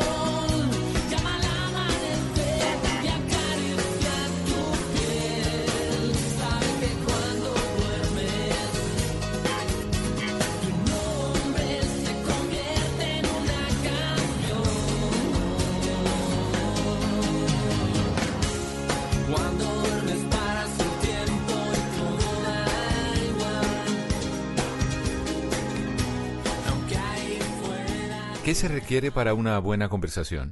Un buen tema, un buen ambiente, buenos interlocutores, preguntarles a los que saben y dejar que todos expresen su opinión.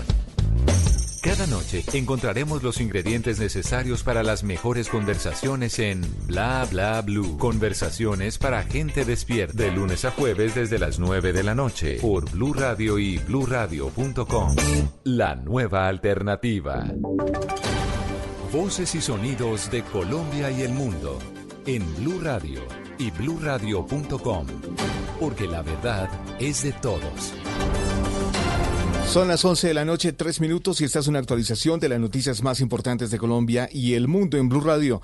Las autoridades intentan establecer si la captura de dos hombres en el municipio de Sitio Nuevo, Magdalena, cercano a Barranquilla, está o no relacionada con un posible atentado contra el nuevo puente Pumarejo. Esas personas, al verse sorprendidas por la policía, destrozaron los teléfonos celulares que portaban y uno de ellos se comió un documento antes de que cayera en manos de las autoridades. Ingel de la Rosa. El 13 de febrero, un día antes de comenzar el paro armado de 72 horas declarado por el ELN entre el 14 y el 17 de este mes, dos hombres provenientes del interior del país llegaron al municipio ribereño de Sitio Nuevo Magdalena y se hospedaron en un hotel del centro de la población. Sin embargo, la actitud sospechosa de estas personas llamó la atención de algunos huéspedes, quienes dieron aviso a la policía. La forma en la que siguieron comportándose alertó aún más a las autoridades, según informó el general Ricardo Alarcón, comandante de la Policía Metropolitana de Barranquilla. Lo primero fue que el tipo tenía un documento, papel en, el- en la mano. El tipo ve a la policía y cuando ve que la policía lo va a abordar, se come el papel.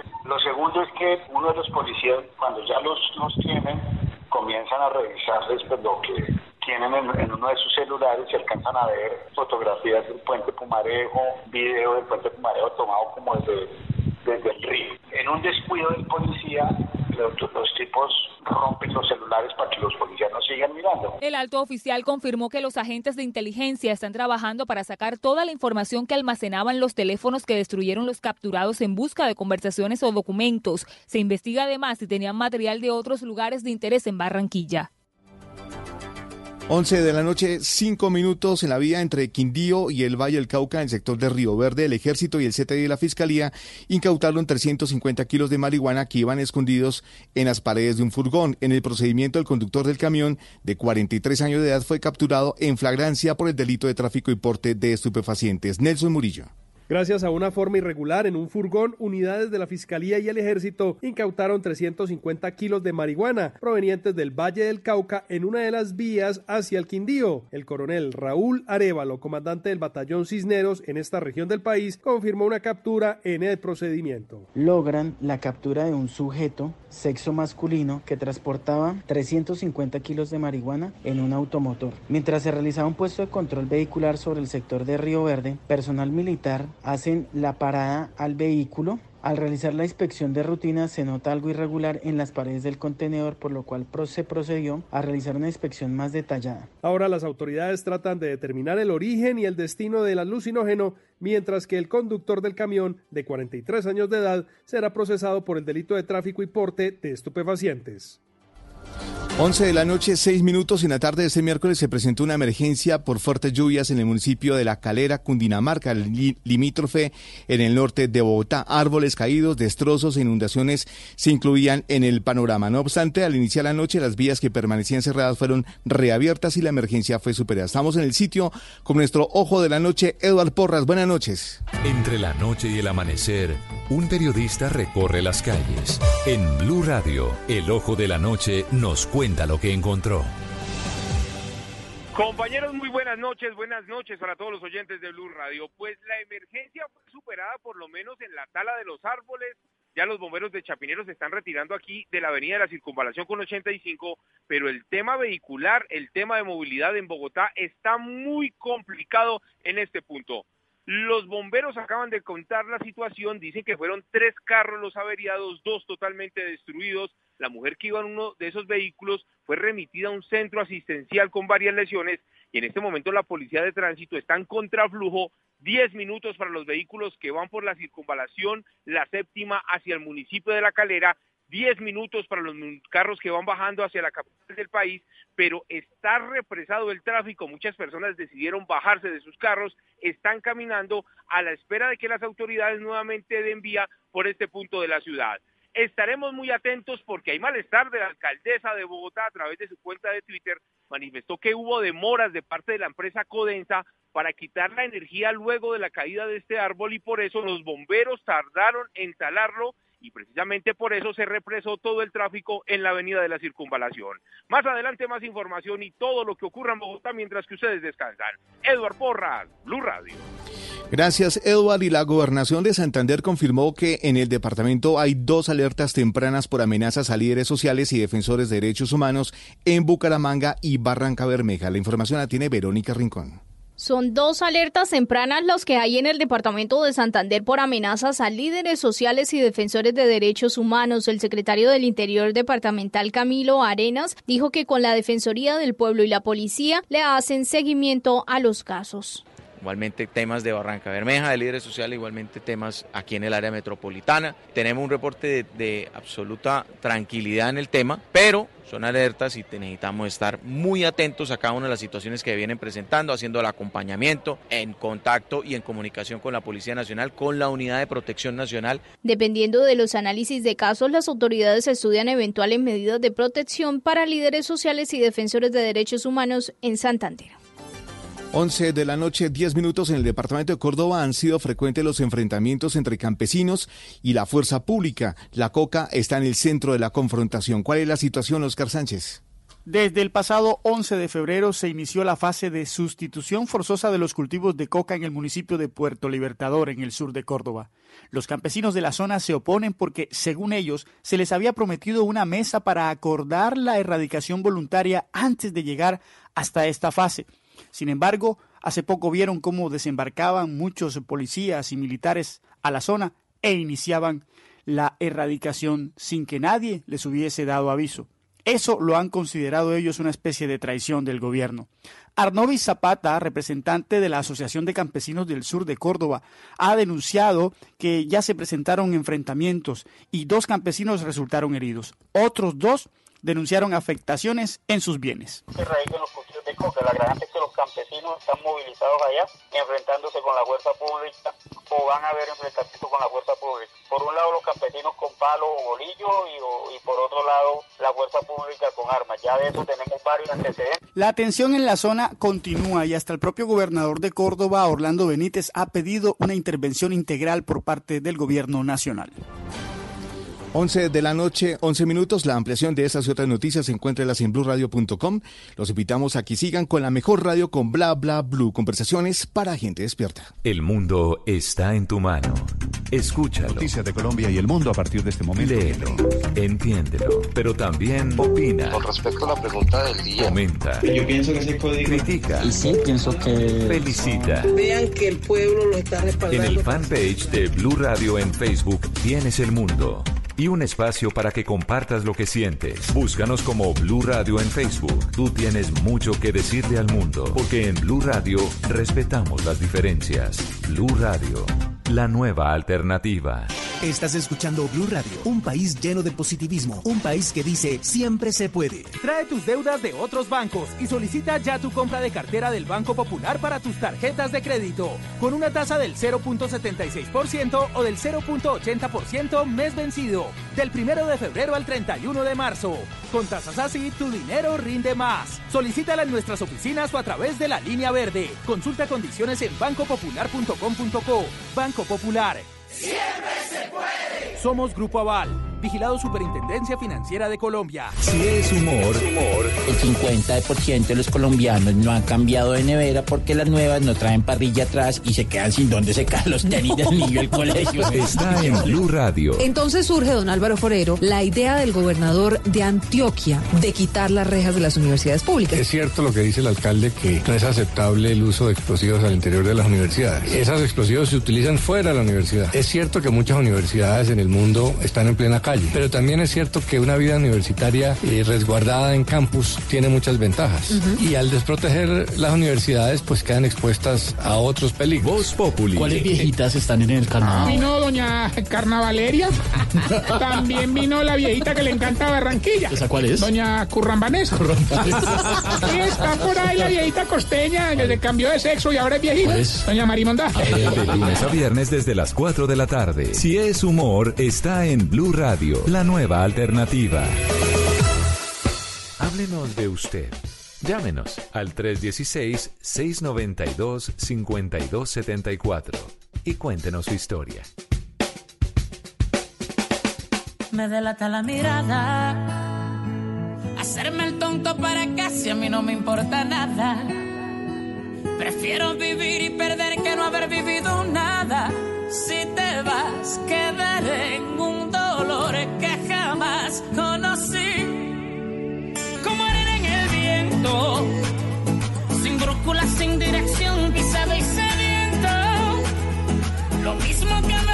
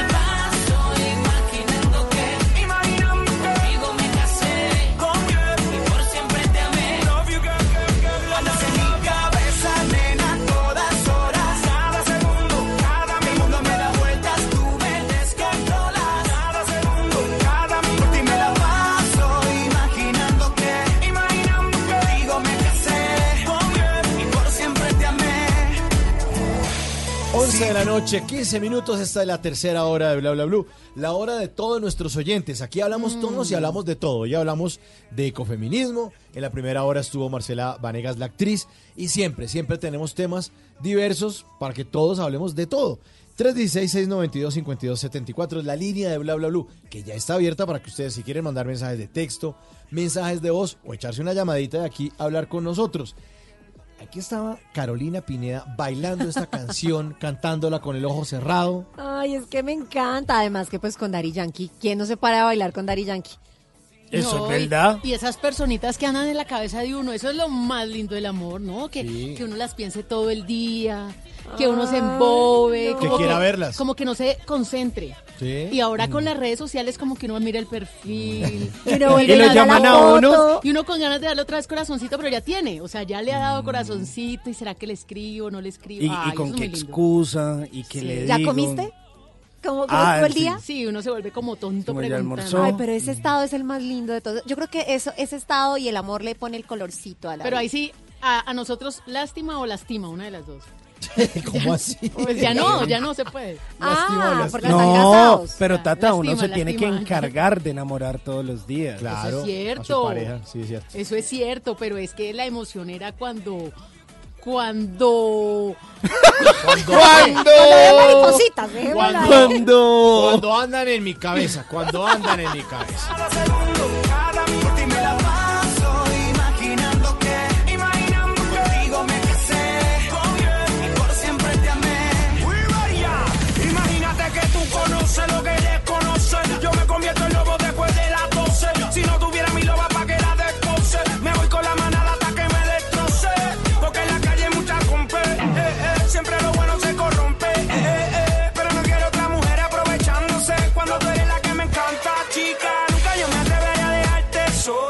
Sola. Andas en mi cabeza, Chino y Nacho, Dari Yankee. Arranca esta tercera hora de Bla Bla Blue. Y en esta tercera hora Vamos a ver quién ha estado dando papaya. Tata Solarte, coge el Ay, cuchillo. Papaya dada, papaya partida por Tata Solarte. Sí, señor. Las llamadas de todos nuestros oyentes. El Woman Power de Carolina Pineda. Hoy a quién tiene, Carolina? A la calculadora humana, Catherine Johnson. Calculadora humana. Sí, ver. señor. El WhatsApp Blue con Tata Solarte. Vamos a ver plancitos para que nos programemos. Sí, señor. Los consejitos para que a usted no lo dejen en visto con este poeta del amor, Don El Simone. po- poeta del amor. Rafa Solarte, que ahora es nuestro coach. el amor. Solarte, no, no me- no. Rafa Solarte. Rafa Arcila. Rafa Arcila. Sí, sí, sí. No, no, Tuvieron pero un hijo. Lo que pasa, lo que pasa es que Tata también ha venido metiendo mano en la sección. No, Entonces no, es, no, es no, como un crossover. Que amor no quite conocimiento. Sí, de no. mí pueden decir que soy mal geniada, de mí pueden decir que Lo soy que imprudente, lo que quieran. Pero poeta. Garosita, Sí. con- Pero poeta no. Pero poeta es pero, pero, no. pero no, No, no, o sea, poeta no. hasta allá no llega mi amor. Cursi no. ¿No? O No, sea, no, no, no, no. no. No, no, no. Tata- Bueno, entonces ya no Rafa Solarte. No, Está no, bien, no, bueno. Rafa. Tata Solarte y Rafa Arcila. Eso sí. Bueno, disculpe. Bueno, que trae piñas. eh, es lo único que manda a decir ¿Va a chupar piña? Sí, a chupar piña. Ah. Para que vean. Solo en este mundo sin rumbo, sin rumbo.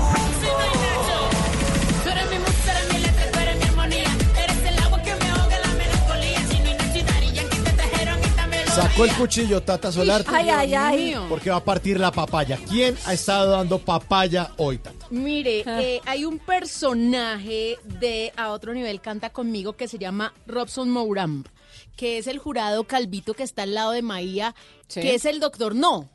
Nada le gusta. No, me gusta. no le gusta. Y resulta que justamente en el capítulo de hoy, pues ya estaba el podio listo. Y la última participante tenía que sacar 100 para que el podio pasara intacto, porque además en el tercer lugar estaba Fred, que cantó rock y lo hizo muy bien. Entonces la idea era que la última sacara 100 para que pasaran los cuatro. Y, resulta que él no se paró. Entonces de esa forma se tuvo que ir el tercero, o sea, el de rock. Y la de 99 pues tuvo que ir al podio, no pasó de uno. Entonces, claro, le han dado palo porque pues gracias a él se quedó, se perdió el Nah. rock del programa. Y, y- y es que nunca dice que sí, jamás, jamás, jamás. Sí, sí dice que sí, pero esta Contado. vez estaba muy duro. Entonces la gente en redes sociales le está dando que ese calvito que, que, que, que sabe que, que la pica, Eh, no que si dan, que no sí. sé qué, sí. Eh, aunque no falta el que lo defienda, ¿no? Como Andrea Maestre que dice, mi jurado favorito es Robson, a veces muy duro, pero la mayoría de veces sensato y acertado. O sea Vea, que pues. es de odios y de amores, pero dio papaya hoy Pues justamente. Claro. Porque todo el jurado como que párese, párese, y no, No hizo el difícil y no, no se le dio paró. la gana. No le dio la gana y por eso el rock se quedó por fuera de A Otro Nivel Canta Conmigo en el capítulo de hoy. ¿Quién más dio papaya? Póngale cuidado. A ver. Recuerdan que ayer dijimos que el estudiante colombiano que decidió quedarse en China y no regresar a Colombia, que no quiso ser expatriado, pues le dieron duro en las redes sociales, pues hoy ya la gente como que, ah, no estaba tan perdido como pensábamos, porque hoy justamente en Mañanas Blue habló él, habló su familia y realmente pues su punto de vista es bastante respetable. él dice, en un país con tanta población, y sí, es el foco del virus, pero realmente para la población que tiene está controlado, es mínimo. Y yo prefiero quedarme allá en ese lugar donde me han dado la mano y donde estoy contento y donde estoy feliz y donde tengo todas las medidas de seguridad garantizadas que venirme a Colombia que ustedes saben cómo es aquí el tema con la EPS. No, claro, es que el sistema de salud allá por Así que mm, ahora fuimos nosotros los que lo criticamos, los que dimos papaya. Sí, pero, pero fíjese también que tiene razón. O sea, uno que se va a devolver desde allá a venir acá a hacer que a que la mamá le dé caldo de pollo y eso. Y agua de panela con limón. No, y no después, le dé la y después a devolverse otra vez. Sí, o sea, no. O sea, Y está serio. becado y todo. Porque es que si usted estuviera, si usted estuviera, si usted viviera, no sé, en Barranquilla y estudia en Medellín, usted dice, no, ya me voy para Medellín. Pero es que usted está en China. O sea, usted Sí. está al otro lado del, del, del No, y a mundo. usted lo traen, pero después no lo vuelven a y después, llevar. ¿cómo, ¿cómo se devuelve? ¿Cómo se devuelve? Yo vi el, Eso no es barato. el video y me pareció que era totalmente... eh, Válido, sí. Válido, O sea, sí. sí. Yo lo vi sensato. Julián Vélez Grisales, el O de estudiante. pronto también está enamorado, ¿no? Uno no sabe. pues también sí. hay Pero otras llegó hace poquito, ¿no? También. Sí, está Se estudiando. Sí, sí, sí. es que me estaban mirando así Se como... enamoró en un bosque de la China. Me estás mirando rayado. Bueno, ¿quién más dio papaya? Póngale cuidado. Un ladrón. Resulta que en Bucaramanga, dentro de un bus, un ladrón se subió a robar con tan mala suerte que en ese momento estaba un militar retirado que Ah. lo desarmó y lo dio de baja. Ay, ¿lo dio de baja? Sí, señor. Sí, señor. Por ¿Quién rata. más dio papaya? Póngale cuidado. Pues el retraso de un día de la misión justamente para repatriar a los colombianos que están en Dios. China. No. La improvisación de la No improvisadera. se pudo, no se pudo y se retrasó un día más la operación. pero ustedes vieron- Sí, pero ustedes vieron el, el lío que hay con los vuelos. O sea, se puede ir desde Colombia hasta China, Sí. pero no se puede volver Por el que- espacio aéreo. Usted que pasar por el espacio aéreo De otros países. de otros países que tienen prohibido los vuelos que, ven, Que vienen de que allá. cerraron fronteras. Y tienen que darle la vuelta al mundo. O sea, van a volver otras a Colombia, yéndose otras como a India, después creo que van a estar en Europa Sí. y después se Sí, devuelven sí, para sí, Colombia. Ese es el paseo 6. No, mentira. Pues cuando No, lleguen ya no hay pandemia, ya no hay nada. And a rap start shoot with those principal Would a slam minigal, dirty or clinical But a joke runs out a hen a funeral Mama man, I want a hysterical Then try to tell us where you get accident Bueno, ese que no, que el paseo 6 Perdón, perdón, perdón. Dago tomando nota ahí. disculpen, un mal comentario. Es la hora, es el hambre. A las 11.23, ¿sabe quién más dio la papaya? ¿Quién? La calera. Y ya las autoridades están con los ojos en la calera porque por el aguacero que cayó hoy en la ciudad de Bogotá. Hubo inundaciones, incluso se arrastraron motos, la policía tuvo que salvar a un conductor, un motociclista que estaba siendo arrastrado Sí. por la corriente porque además también se cayeron los, albo- los árboles de la avenida Circunvalar, quebradas se desbordaron, entonces hay alerta total por parte de las autoridades y por el tema de hasta qué punto se va a seguir permitiendo construcción en la vía La Calera Ah, y bueno. en la calera también, sí, señor. Y, y- y que los ambientalistas se cuiden porque cuando está Peñalosa tumbando árboles para prevenir esto, no tomen los árboles porque necesitamos los árboles, son nuestros árboles, están matando a la naturaleza. Hay árboles que no aguantan un aguacero como el de hoy, destruyeron tres carros en la avenida a la calera. No, y hay una mujer que está en la clínica. Bueno, O sea, Difícil duro. situación.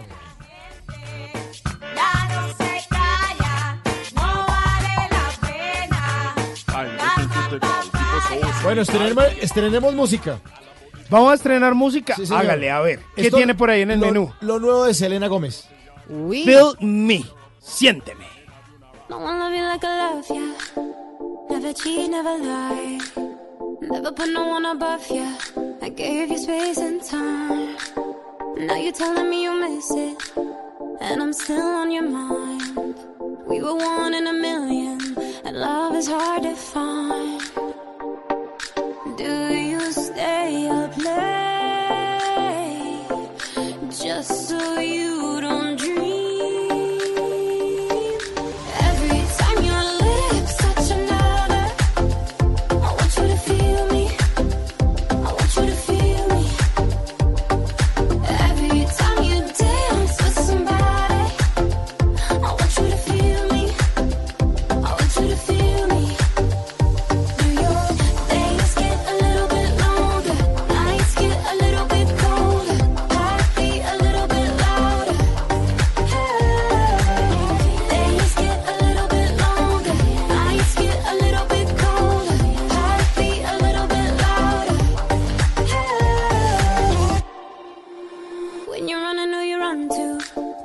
Where do you go to hide? When she ain't giving you enough to get you through the night. Bueno, ustedes deciden si les gusta o no. Aquí nuestros eh, oyentes les ponemos Ajá. canciones nuevas y dicen, bueno, sí, está chévere. Oiga, y además era una canción que nadie se esperaba eh, porque Selena Gómez sí había anunciado que venía con un nuevo álbum para este 2020 y ese álbum pues justamente se llamó Rare.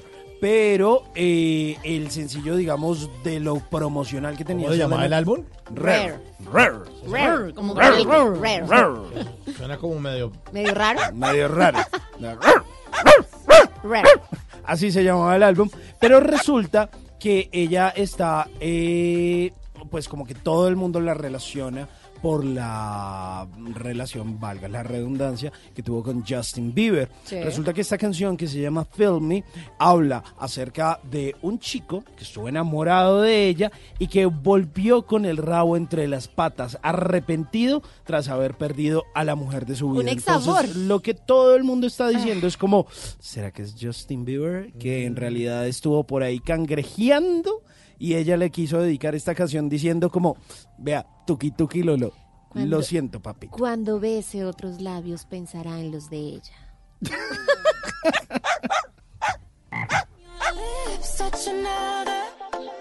I want you to feel me. I want you to feel me.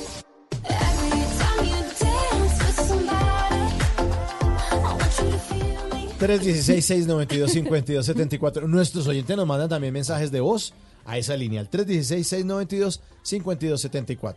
Compañeros de la noche, bla bla blue, tengan ustedes buenas noches. Buenas Les noches. habla aquí Buenas Moisés Zuluaga desde aquí, desde el municipio de Santario. Qué tema tan bacán y tan interesante es que están tratando en esta noche. Me encanta, me encanta. Ustedes saben que yo le compuse un, un poema muy bonito a la mujer. Entonces, en la noche y esos temas tan interesantes, uno se tiene a escuchar y queda muy perplejo con esos temas. Me encantan, me encantan. Que tengan feliz noche. Ay, gracias. ¿Desde dónde sería? ¿Desde Santuario? Santuario, Antioquia. Paré costeño, no sé. ¿Verdad? Estaba enterrando a Joselito Carnaval. Bueno, hay llamadita hasta ahora. Bueno, a las 11 de la noche, 28 minutos, ¿con quién hablamos en Bla Bla Blue? Hola, ¿cómo están? Hola, con Lady. ¿Wendy? Wendy. Hola, Wendy. Buenas noches. ¿Desde dónde nos estás llamando? Buenas noches, desde Río de Janeiro. ¿Qué? ¿Por qué nos hace eso? ¡Qué envidia! Wendy. ¿Y desde qué parte? ¿Dónde están las playas o por la parte residencial por el otro lado? No, no, cerquita de la playa, muy cerquita de la playa. ¿Por dónde? Ipanema, Leblon. Chicaneros que conocen. ¿Dónde, dónde? Gavia, cerca de Leblon. Ay, qué delicia ese amanecer. ¿Y hace cuánto vive por allá, Wendy? Seis años. La otra semana tengo seis años de vivir aquí en Río. Bueno, ¿y cómo llegó a Río? Usted es colombiana, me imagino. Sí, sí, soy colombiana. Bueno, y se fue hace seis años que de paseo con plan de vida ya para quedarse. No, vine a hacer una maestría y me quedé a hacer el doctorado aquí. Ay, qué Ya, pues, delicia. terminando. ¿Qué medicina? No, soy químico. Ay, Química. Sí. Súper. Y entonces tuvo mucha química con la ciudad, que fue lo que la enamoró de Río de Janeiro. Bueno, la verdad he tenido la fortuna de no vivir en un lugar que no tenga playa, amo el mar, entonces No, sí. eh, la ciudad es maravillosa, tiene mucha naturaleza, es genial la cultura que tiene, toda la comida, es muy... No me costó mucho acostumbrarme, la verdad. pues porque tiene claro. muchas cosas Es de esas ciudades que uno va una vez y quiere volver y volver y volver, como la canción, y volver, volver, volver. Wendy. ¿y conoció ya un brasilerito? Cuente. Ah, no, no, mi corazón tiene el producto nacional. Ah, o sea, ¿se, se fue y llevó leña pa'l monte? Ah, no, me, me vine para acá y conocí a un colombiano. ¡No! Pero usted cómo hace Eso una pasa, cosa de eso esas con ese, con ese color bronceado tan intenso, con ese metro ochenta de estatura, con esos ojos claros. Usted como- y uno colombianito. no sé. ¿Y el colombianito de dónde es? ¿Cómo se conocieron? No. Bueno, nos conocimos aquí en la universidad y él, él es de una mezcla ahí entre Pasto y Chocó, entonces. Entre Pasto y Chocó. ¿Y, Sí. y Wendy dónde es? Yo soy de Barranquilla. Bueno, la costica se atrae. Pasa el carnaval, pero en Río, no, en- no en Barranquilla. Y comiendo cuy. Oiga, si a todas estas cosas... ¿Cómo estuvo, ¿Cómo estuvo el carnaval, Wendy? Bueno, pues la verdad, yo estoy en plena escritura de mi tesis, por eso es que Ah. estoy despierta hasta ahora, entonces poco a poco carnaval este Pero, año. pero ahí, ahí no le pasa mucho ruido, está, está lejitos de todo lo que pasa por allá a esta hora. No, pues de hecho, de hecho aquí al lado tengo el planetario y tienen concierto todos los días de carnaval, así que y uno haciendo tesis. está... Ajá. Yo la haría bueno. sobre la samba. La química de mi cuerpo con la ya, ya pasé bastantes carnavales, entonces este año me tocó pues un poco de, de terminar mis compromisos aquí ya. Oiga, ¿y qué es lo más rico del carnaval de Río de Janeiro? Más o menos como está dividido, eh, están los eventos de pronto en Copacabana, en Ipanema, en el Zambódromo. Cuéntenos un poquito sobre eso. No, aquí realmente donde sales vas a ver fiesta, o sea, de todo, tienes de dónde escoger. Aquí hay mucha fiesta en la calle, entonces, y tienes mucha libertad de hacer lo que quieras. Entonces, te vistes como quieras. En carnaval te permiten hacer de todo. Entonces, encuentras muchos planes aquí. El que quiera ir al Zambódromo, pues va al Zambódromo, hay blocos en el centro, en la playa, en toda la ciudad, hay blocos de carnaval. Bueno, ya tenemos dónde llegar a Río, ¿eh? Sí. Donde Wendy. Venga, Wendy, ¿y usted está haciendo el doctorado y cuándo termina? ¿Cuáles son sus planes? Pues termino ya, el otro mes termino mi doctorado, defiendo ya mi tesis y pues estoy buscando trabajo por aquí y, y si no volver a Colombia o estoy buscando el próximo paso, la verdad. Ya, ya está, me- ya está Probablemente según... un tiempo de descanso para decidir cuál es el próximo paso a seguir. Y con mucho cuidado a lavarse las manos y tapabocas porque según la Organización Mundial de la Salud, aparentemente está el primer caso de coronavirus en Brasil, ¿no? Sí, así escuché en la noticia. Falta la confirmación de un segundo examen y se metió por Sudamérica. Llegó el coronavirus. Llegó, llegó. Llegó bailando Wendy, samba. Pero entonces, ¿qué? La idea es quedarse, ¿no? No, pues ahí tengo que buscar opciones donde esté la oportunidad mejor. Pero si- yo voy a. Pero si hay chance, o sea, el panorama sí dice sí, un, hojita de vida a tal sitio, conocí a tal persona, de pronto voy a hablar con este a ver si de pronto me sale algo. No, sí, aquí hay muchas opciones. O sea, generalmente los profesores te recomiendan a otros grupos de investigación y puedes seguir el postdoctorado o tienes oportunidades en empresas o también haces concursos para trabajar en la universidad. Siempre hay oportunidades. ¿Y con el novio colombianito terminan al tiempo la tesis? ¿De hecho están juntos en el proyecto? No, él terminó y volvió a Colombia. Ay, están de lejos, Dios mío. ¿Y ya está aquí? Sí. ¿Y usted en carnaval? Venga, Wendy, ¿hace cuánto se, se vino para Colombia? Hace un año. No, deje que las relaciones de lejos se pueden. ¿Cómo ha sido? No, pues realmente nos vemos bastante. Yo fui a Colombia hace poco tiempo, o sea, ahora en, en Navidad visité a mi familia y pues cuando tengo la oportunidad de viajar por congresos hacemos lo posible pero, Ay, sí, para ver. sí se puede. Sí, se puede, sí es se complejo, puede. pero se puede. Yo sí puede. creo en el amor a distancia. Wendy, y- se quiere, se puede, y si no, pues también no importa, se acaba ya. Pero, Es- ojos sí, que no ven, corazón que no siente. No, yo no estoy de acuerdo, pero, No, no, no. pero hay que hacerle, hay que meterle la gana. Voluntad, voluntad. Wendy, pero si usted consigue trabajo, se queda. ¿Y entonces? Pues, No, si no, ahí se toman decisiones, no hay problema. Si no le cae ese zángano allá gorrearle sueldo. y- Wendy, ¿cómo le fue con el portugués? Mira, yo llegué aquí sin saber nada de portugués. ¿Nadiña? Entonces, nada, nada, nada, nada, o sea, absolutamente nada. No Y no fale aquí- nada. Y después eh, la universidad te ofrece la oportunidad de tener curso de portugués y fueron ya seis meses, o sea, el primer periodo de, de, de la maestría.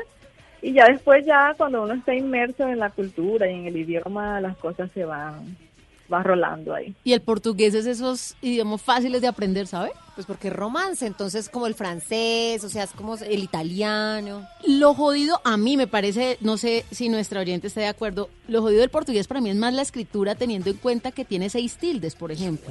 Mientras que nosotros acá acostumbrados a una única tilde. Y ni la ponen. Y ni la ponen porque no saben si es grave, es, esdrújula o Sí, aguda y no, sabe saben dónde es va el acento. Bebe o bebé.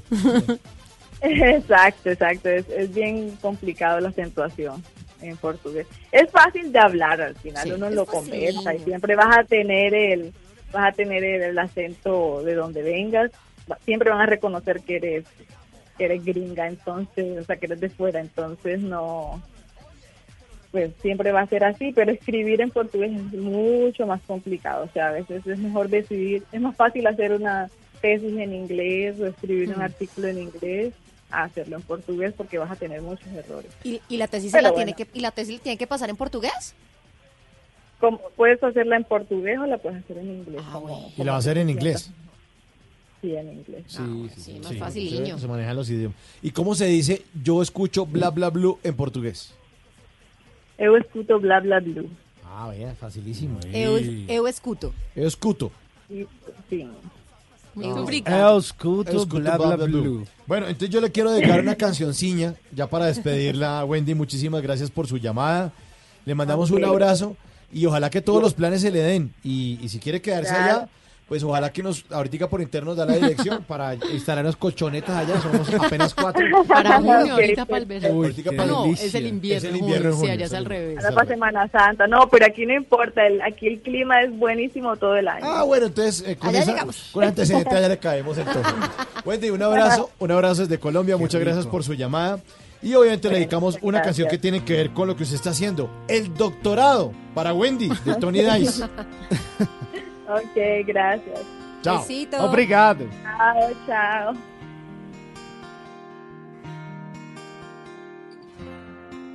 Bla bla blue. Pienso en el momento en que te conocí.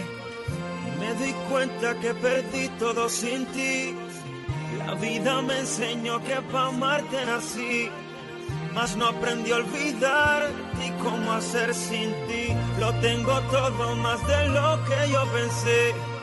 Mas siento que sin ti perdí, que fracasé. Saqué la puntuación más alta en el amor pero de nada vale. Tengo un gran conocimiento, mucho más que eso, tengo un doctorado.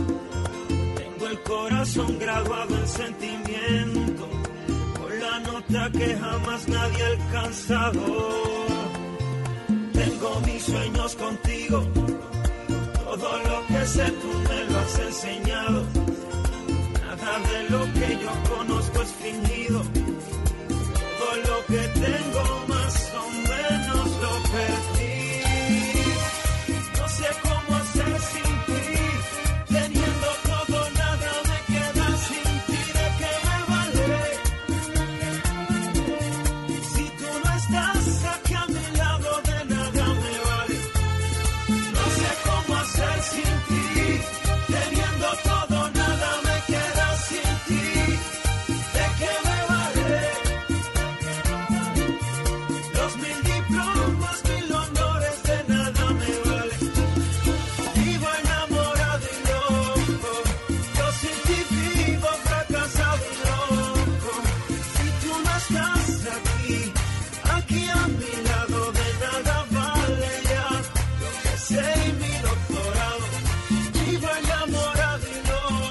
Antonio Feliciano Rivera, conocido como Tony Dice, suspendido no en el amor, pero sí en el tema del canto por unos líos que tuvo por su disquera eh, Pina Records, que no le autorizó seguir cantando, a pesar de ese gran éxito que tuvo en el doctorado.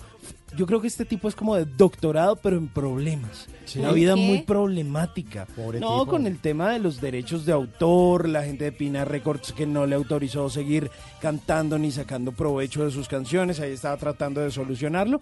Y bueno, a pesar de que tuvo otros éxitos, yo creo que la mayoría de gente lo recuerda por este, por el doctorado. Si tú no estás aquí a mi lado, de nada me vale. No sé cómo hacer sin ti.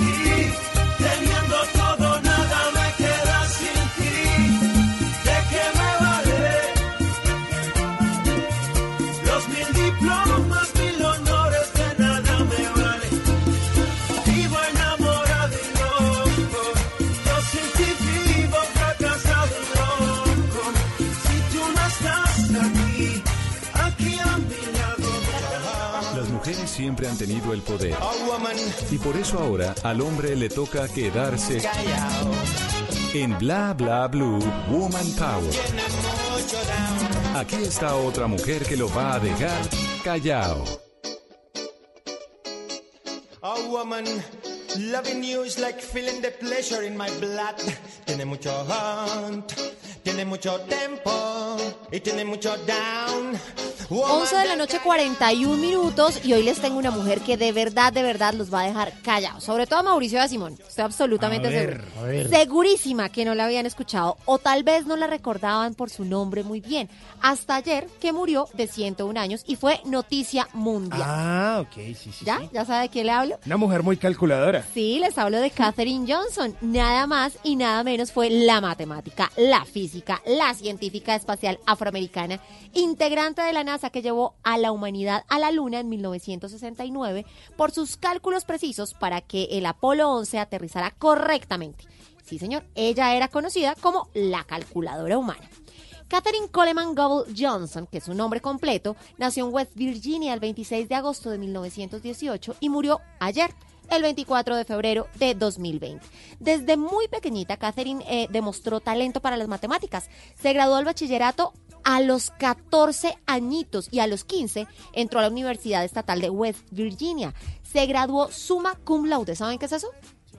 O sea, con todos los poderes. Más o menos, eh, sí, el grado de excelencia académica se graduó en 1937 en matemáticas y en francés con tan solo 18 añitos. En 1938 fue una de las tres estudiantes afroamericanos y la única mujer seleccionada para hacer estudios de posgrado después de un fallo de la Corte Suprema de los Estados Unidos. En el 53 le ofrecieron un puesto en la NASA, en el Departamento de Guía y Navegación.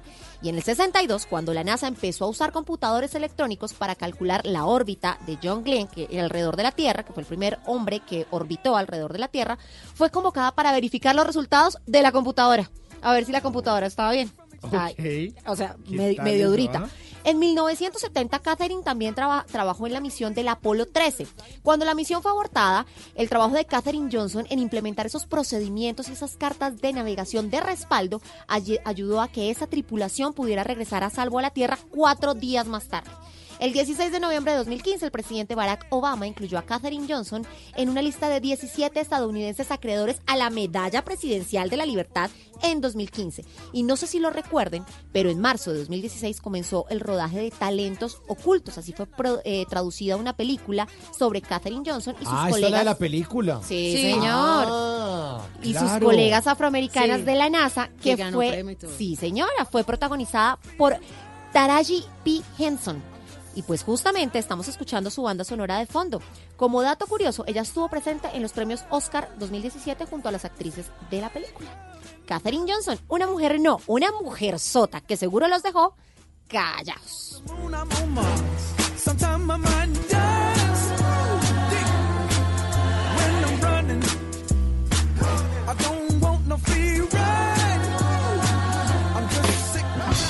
Nunca te irás a la cama sin aprender algo nuevo.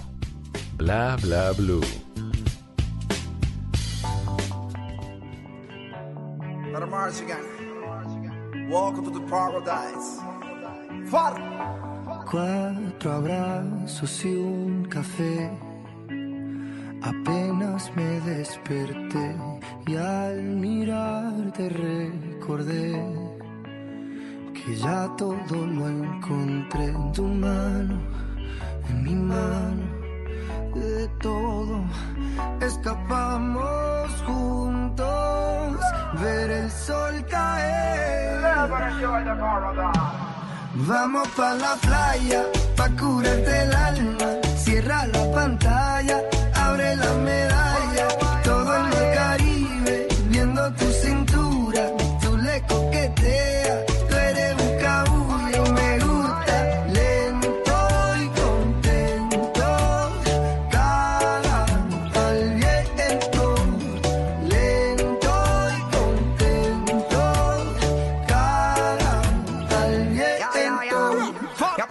Sol está caliente y vamos a disfrutar el ambiente. Vamos a meternos para el agua para que viaje rico se siente. Y vamos a tropical por toda la costa chinchorreal. De chinchorro a chinchorro paramos a darnos una medalla bien fría para bajar la sequía. Un poco de Bob Marley y unos tragos de sangría.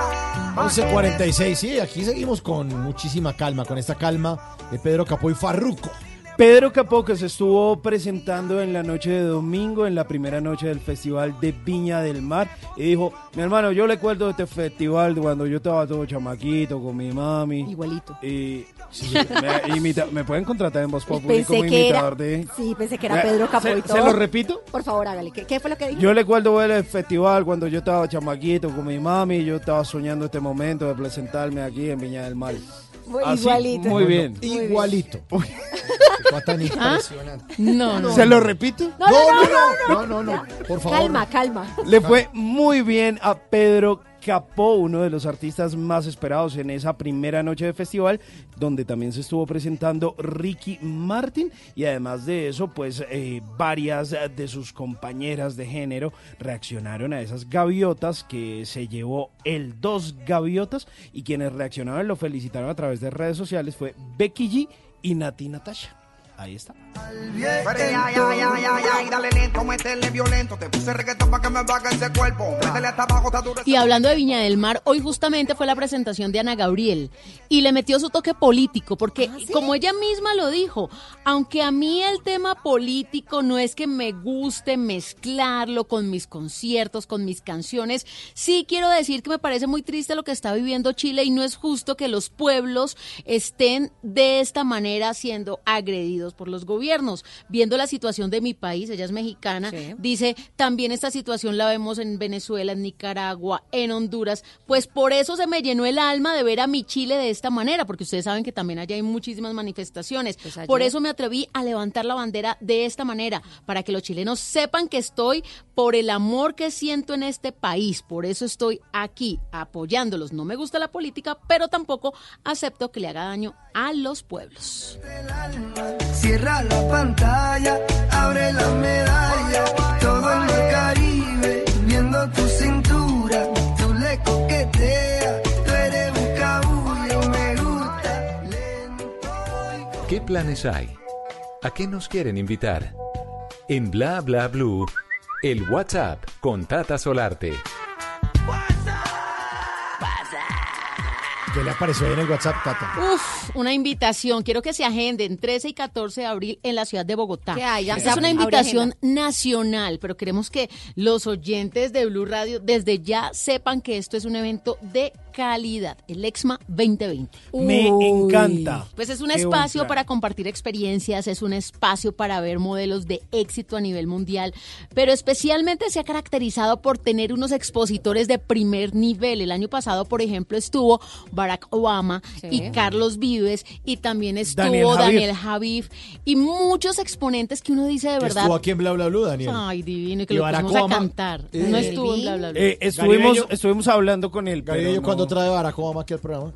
Productor. Productor, por favor, haga algo por este programa. No, pero.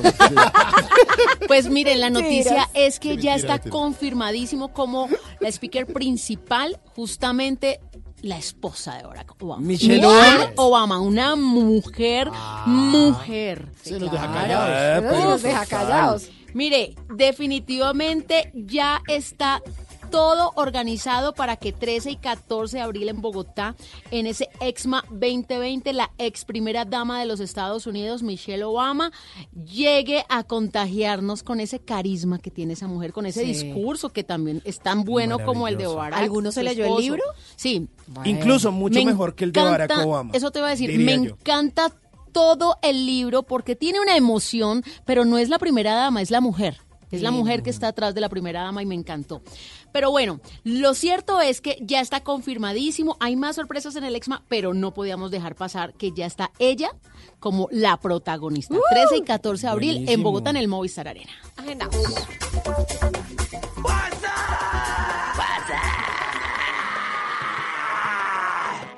11.50 viene Carlos Vives a Bla Bla Blue.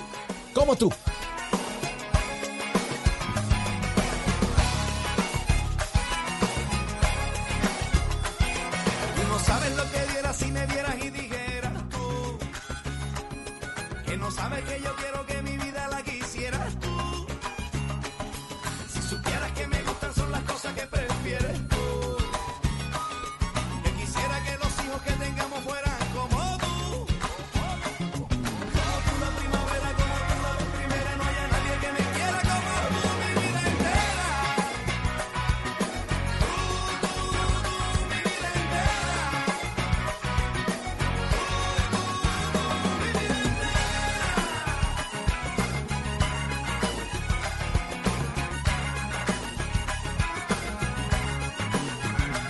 qué buena canción esta, ¿no? Es que es, Es- es ese grito de Carlos Vives es lo máximo.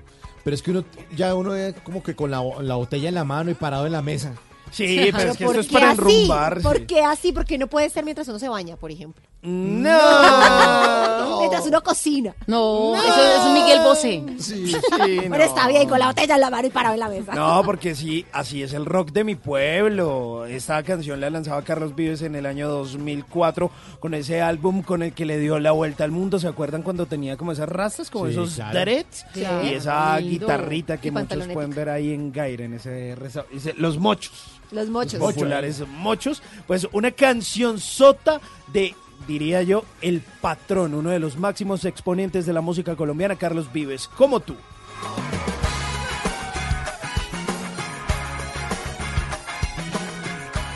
¿Es usted de los que ve con mucha frecuencia el doble chulo azul? O quizás de esos que de príncipe azul no tienen ni el caballo. Mejor tome nota y aprenda a echar el cuento para que no lo dejen en visto. Pero miren qué ñengo. Es My Little Pony Uy, cómo está de que guapo. les trajo. Ah, mm. a ver, eso del piquito. Pineda también, pico. Ay, a ver. ¡Mua! Ya, pero no me. ay, No, pero, no, pero, Ah. pero, pero si le va a dar pico de mala gana, mejor devuelva. Con Entonces- tapabocas porque estamos en emergencia. Sí, no, pero es que me da unos besos ahí todos babosos. Y también pico para Mauricio. No, me tiras no, pico no, hombre. Bueno, Hola, buena suerte. eh, resulta que My Little Pony eh, les traía piñas. Pero, esa, pero no, mucho encarte, piña y eso. Yo les dije, tráigales pizza hawaiana. Rico, a mí me gusta. Pizza hawaiana también. Hay que aprovechar que por acá no es una ofensa. Oiga, no, tenga cuidado con ese pony. ¿Por qué? ¿Por qué? No, le, le pasa lo que le pasó a un pony que en Gales quedó atrapado en un hueco y tuvieron que tener una retroexcavadora para poderlo sacar. Salió la noticia. Después me toca llamar a los bomberos. Sí, me acordé de su Little Pony. bomberitos. Sí, tenga cuidado. Se va a Bueno. parar en un huequito. No, yo, eh, él es desjuiciado, pero para otras cosas. Eso sí es más calmadito. Él, ¿no? Usted no. Él, es él, ¿cierto? sí, sí, sí, claro. sí, sí, sí. Pues resulta que eh, nos encontramos eh, justamente con una mujer a la que le gusta la pizza hawaiana. Rica. Ah, Y entonces, ve, oiga, ve, le gusta la piña en la pizza. Era caleño. Mm. Ve, Ve, mira. ve. La piña Entonces, está agria. Entonces eh, nos pusimos a hablar con ella en el restaurante, ella sola, yo solo, My Little Pony solo, La pizza sola. la pizza sola. Entonces yo le dije, venga, venga mami, venga, yo le hablo. Le dijo, venga, mami. Venga mami, ¿oís? Ven, vení, vení, ven, Venga, vení, mami, te hablo. ¿oís? Es que no, tu tía. vos tú sabes. Venga, mami, me di- comiste pollo y no me dio. Uy, deben estar apagando los radios en todo el Valle del No. Cauca con eso. No, no, no. Venga, no, no. mami, ¿oís? Eso es de los mismos creadores mami, del pan de ¿oís? bono con bocadillo. Ve, oíme, háblame que tu voz me encanta, le dije yo. No. Una crisis de identidad. Sí, sí, sí. Bueno, ¿y qué pasó Y entonces? entonces ella, ella se quedó como mirándome como un poco Pues claro, confundida. Obvio, Sí. obvio. Y entonces yo le dije, ¿vos sabías que a los cerdos les encanta la piña? Vos sabés. ¿Ah, sí? ¿Vos sabés? Y entonces ella me dijo, no, no sabía. Pero no, yo me confundí porque creí que era caleña, pero, no era rola. Pero ¿cómo le va a Ah. decir que le gusta ya la piña, que a los cerdos les gusta la piña? O sea, ¿cómo lo está comparando? no, pues, pues, Ya es sé que esta es relación como- no prosperó. Los Es como para romper el hielo. Los cerdos uno los ves con una manzana en la boca. Sí, Y No con piña. Nunca lo he visto con piña en la boca. a los a los cerdos les gusta la piña. Resulta que en muchas granjas o en muchas fincas eh, reciclan la piña, la cáscara de la piña y el corazón de la piña se, va envolviendo, se va envolviendo. Entonces eh, se lo venden a los agricultores y lo utilizan para alimentar a los cerdos. Pues. Porque a los cerdos les gusta ese agriecito de la piña. Ustedes sabían que alguna vez eh, se creía que las piñas causaban abortos espontáneos. ¿Así? Sí, pues resulta que le daban a las mujeres embarazadas alrededor de 10 Ish. piñas enteras. Es que son como diuréticas. método eh, abortivo, pero pues resulta que es eh, todo un mito. Pero además de eso, eh, yo le dije a ella, oye, ¿sabías que la piña también es ideal para ablandar la carne? La piña es un ablanda carnes. ¿en Por eso cuando usted va al rodicio, al final Uy, le dan un poquito de piña. No Sí, sabía. claro, para claro. la digestión. Claro, para la digestión. Ah, la piña es ¿sí ve? sí, sí, sí. Eso hasta, eso hasta ahora desayuno. Diurética. Con Sí, piña. Ese sí sabía, ese sí sabía. Ese sí no. Le mejora la Pues, eso digestión. es descrestante, descrestante. Pero además de eso, ¿sabían ustedes que Hawái produce el 33% de todas las piñas del mundo? No sabía tampoco. Ahí le dejo ese dato. O por ejemplo, que el nombre hawaiano para la piña es Halakahini. Halakahini. Jalacajini. Halakahini. Me da una Jala- libre de Halakahini. Pero ¿en dónde le pusimos piña a la, piña. pizza? Nosotros, Ah. ¿cierto? ¿A la Porque en? Italia no. No, No, Eso es una no, no. ofensa o en So- España decir uno que una pizza hawaiana. Aquí le ponen hasta bocadillos, échale lo que sea encima. Pero Lentejas. nosotros acá Uy, pero- es pero- de las más vendidas, yo creo. Pero es Sí, deliciosa. la hawaiana es rica. Yo amo la piña. Yo también. En aquí, el perro, en la pizza, en todo lado. Sí. Con deditos de queso. Ustedes sabían que las piñas hawaianas de baja acidez, o sea, esas dulcecitas que uno se encuentra en el supermercado, en realidad son un híbrido que se desarrolló en la década de los 70 porque originalmente eran muy ácidas.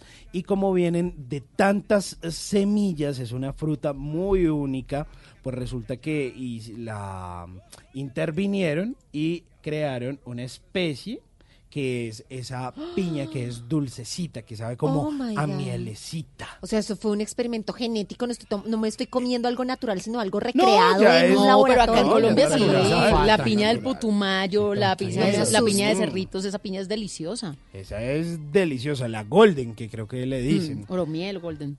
Eh, resulta que ustedes sabían que cuando llovizna en un día soleado en Hawái, los hawaianos lo llaman jugo de piña. ¿Así? Ah, cuando llueve ya se sobra el tiempo. Exacto, entonces usted ve como el agua así como doradita. Jugo de piña. vea, Mm. pues. Lluvia dorada. O por Eso es otra cosa. No, pues es doradí. Viste, son muy dañados. ¿Muy dañados? Sí, muy Claro, dañados. cosa de comida, ¿cómo va a decir eso?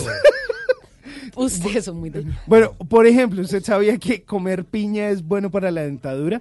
Porque reduce el riesgo de gingivitis y enfermedad periodontal. Eso no sabía. Bueno, Ah, para que se desayune. buenos O datos. por ejemplo, que las piñas son originarias de América del Sur, pues estaban aquí en nuestro continente desde siempre y que los europeos las descubrieron en 1493 en la isla de Guadalupe. Y resulta que ellos dijeron, oye, esta fruta está como rica, nos la vamos para, a llevar para Europa. Pero en Europa no pudieron cultivar piña porque se dieron cuenta que las piñas necesitan de un ambiente tropical para ser cultivadas. Ah, buen dato. Entonces lo que hicieron fue llevárselas al sur del Pacífico, a África y a las colonias asiáticas para poder cultivar piña. y Muy ahí, bien. ¿no? ¿Y ahí ya la conquistó? Ya, ya. Lo que sí que es chupar piña, No, no, le vaya a Y la isla piña, Guadalupe queda en la parte sur de California. Exactamente. Pero ¿cómo sí. estamos de Es que no falta el que estaba diciendo que al lado de la Virgen de Guadalupe, por eso aclaramos. Exacto. Entonces yo dije, "Eh, pucha, ¿qué, qué hago? ¿Será que Nada. me voy de chupada de piña? Sí, ¿O ya. qué? De una, ¿O de una la no chupada de qué?" piña. Yo, el corazón. yo dije, yo dije, últimamente, pues no es que me haya ido tan bien con las asesorías de mi popoemólogo de cabecera, Rafa Axila, pero voy a darle otra oportunidad Ay, No, Dios mío. pero- a esa cabeza brillante. Reincidente. No, que-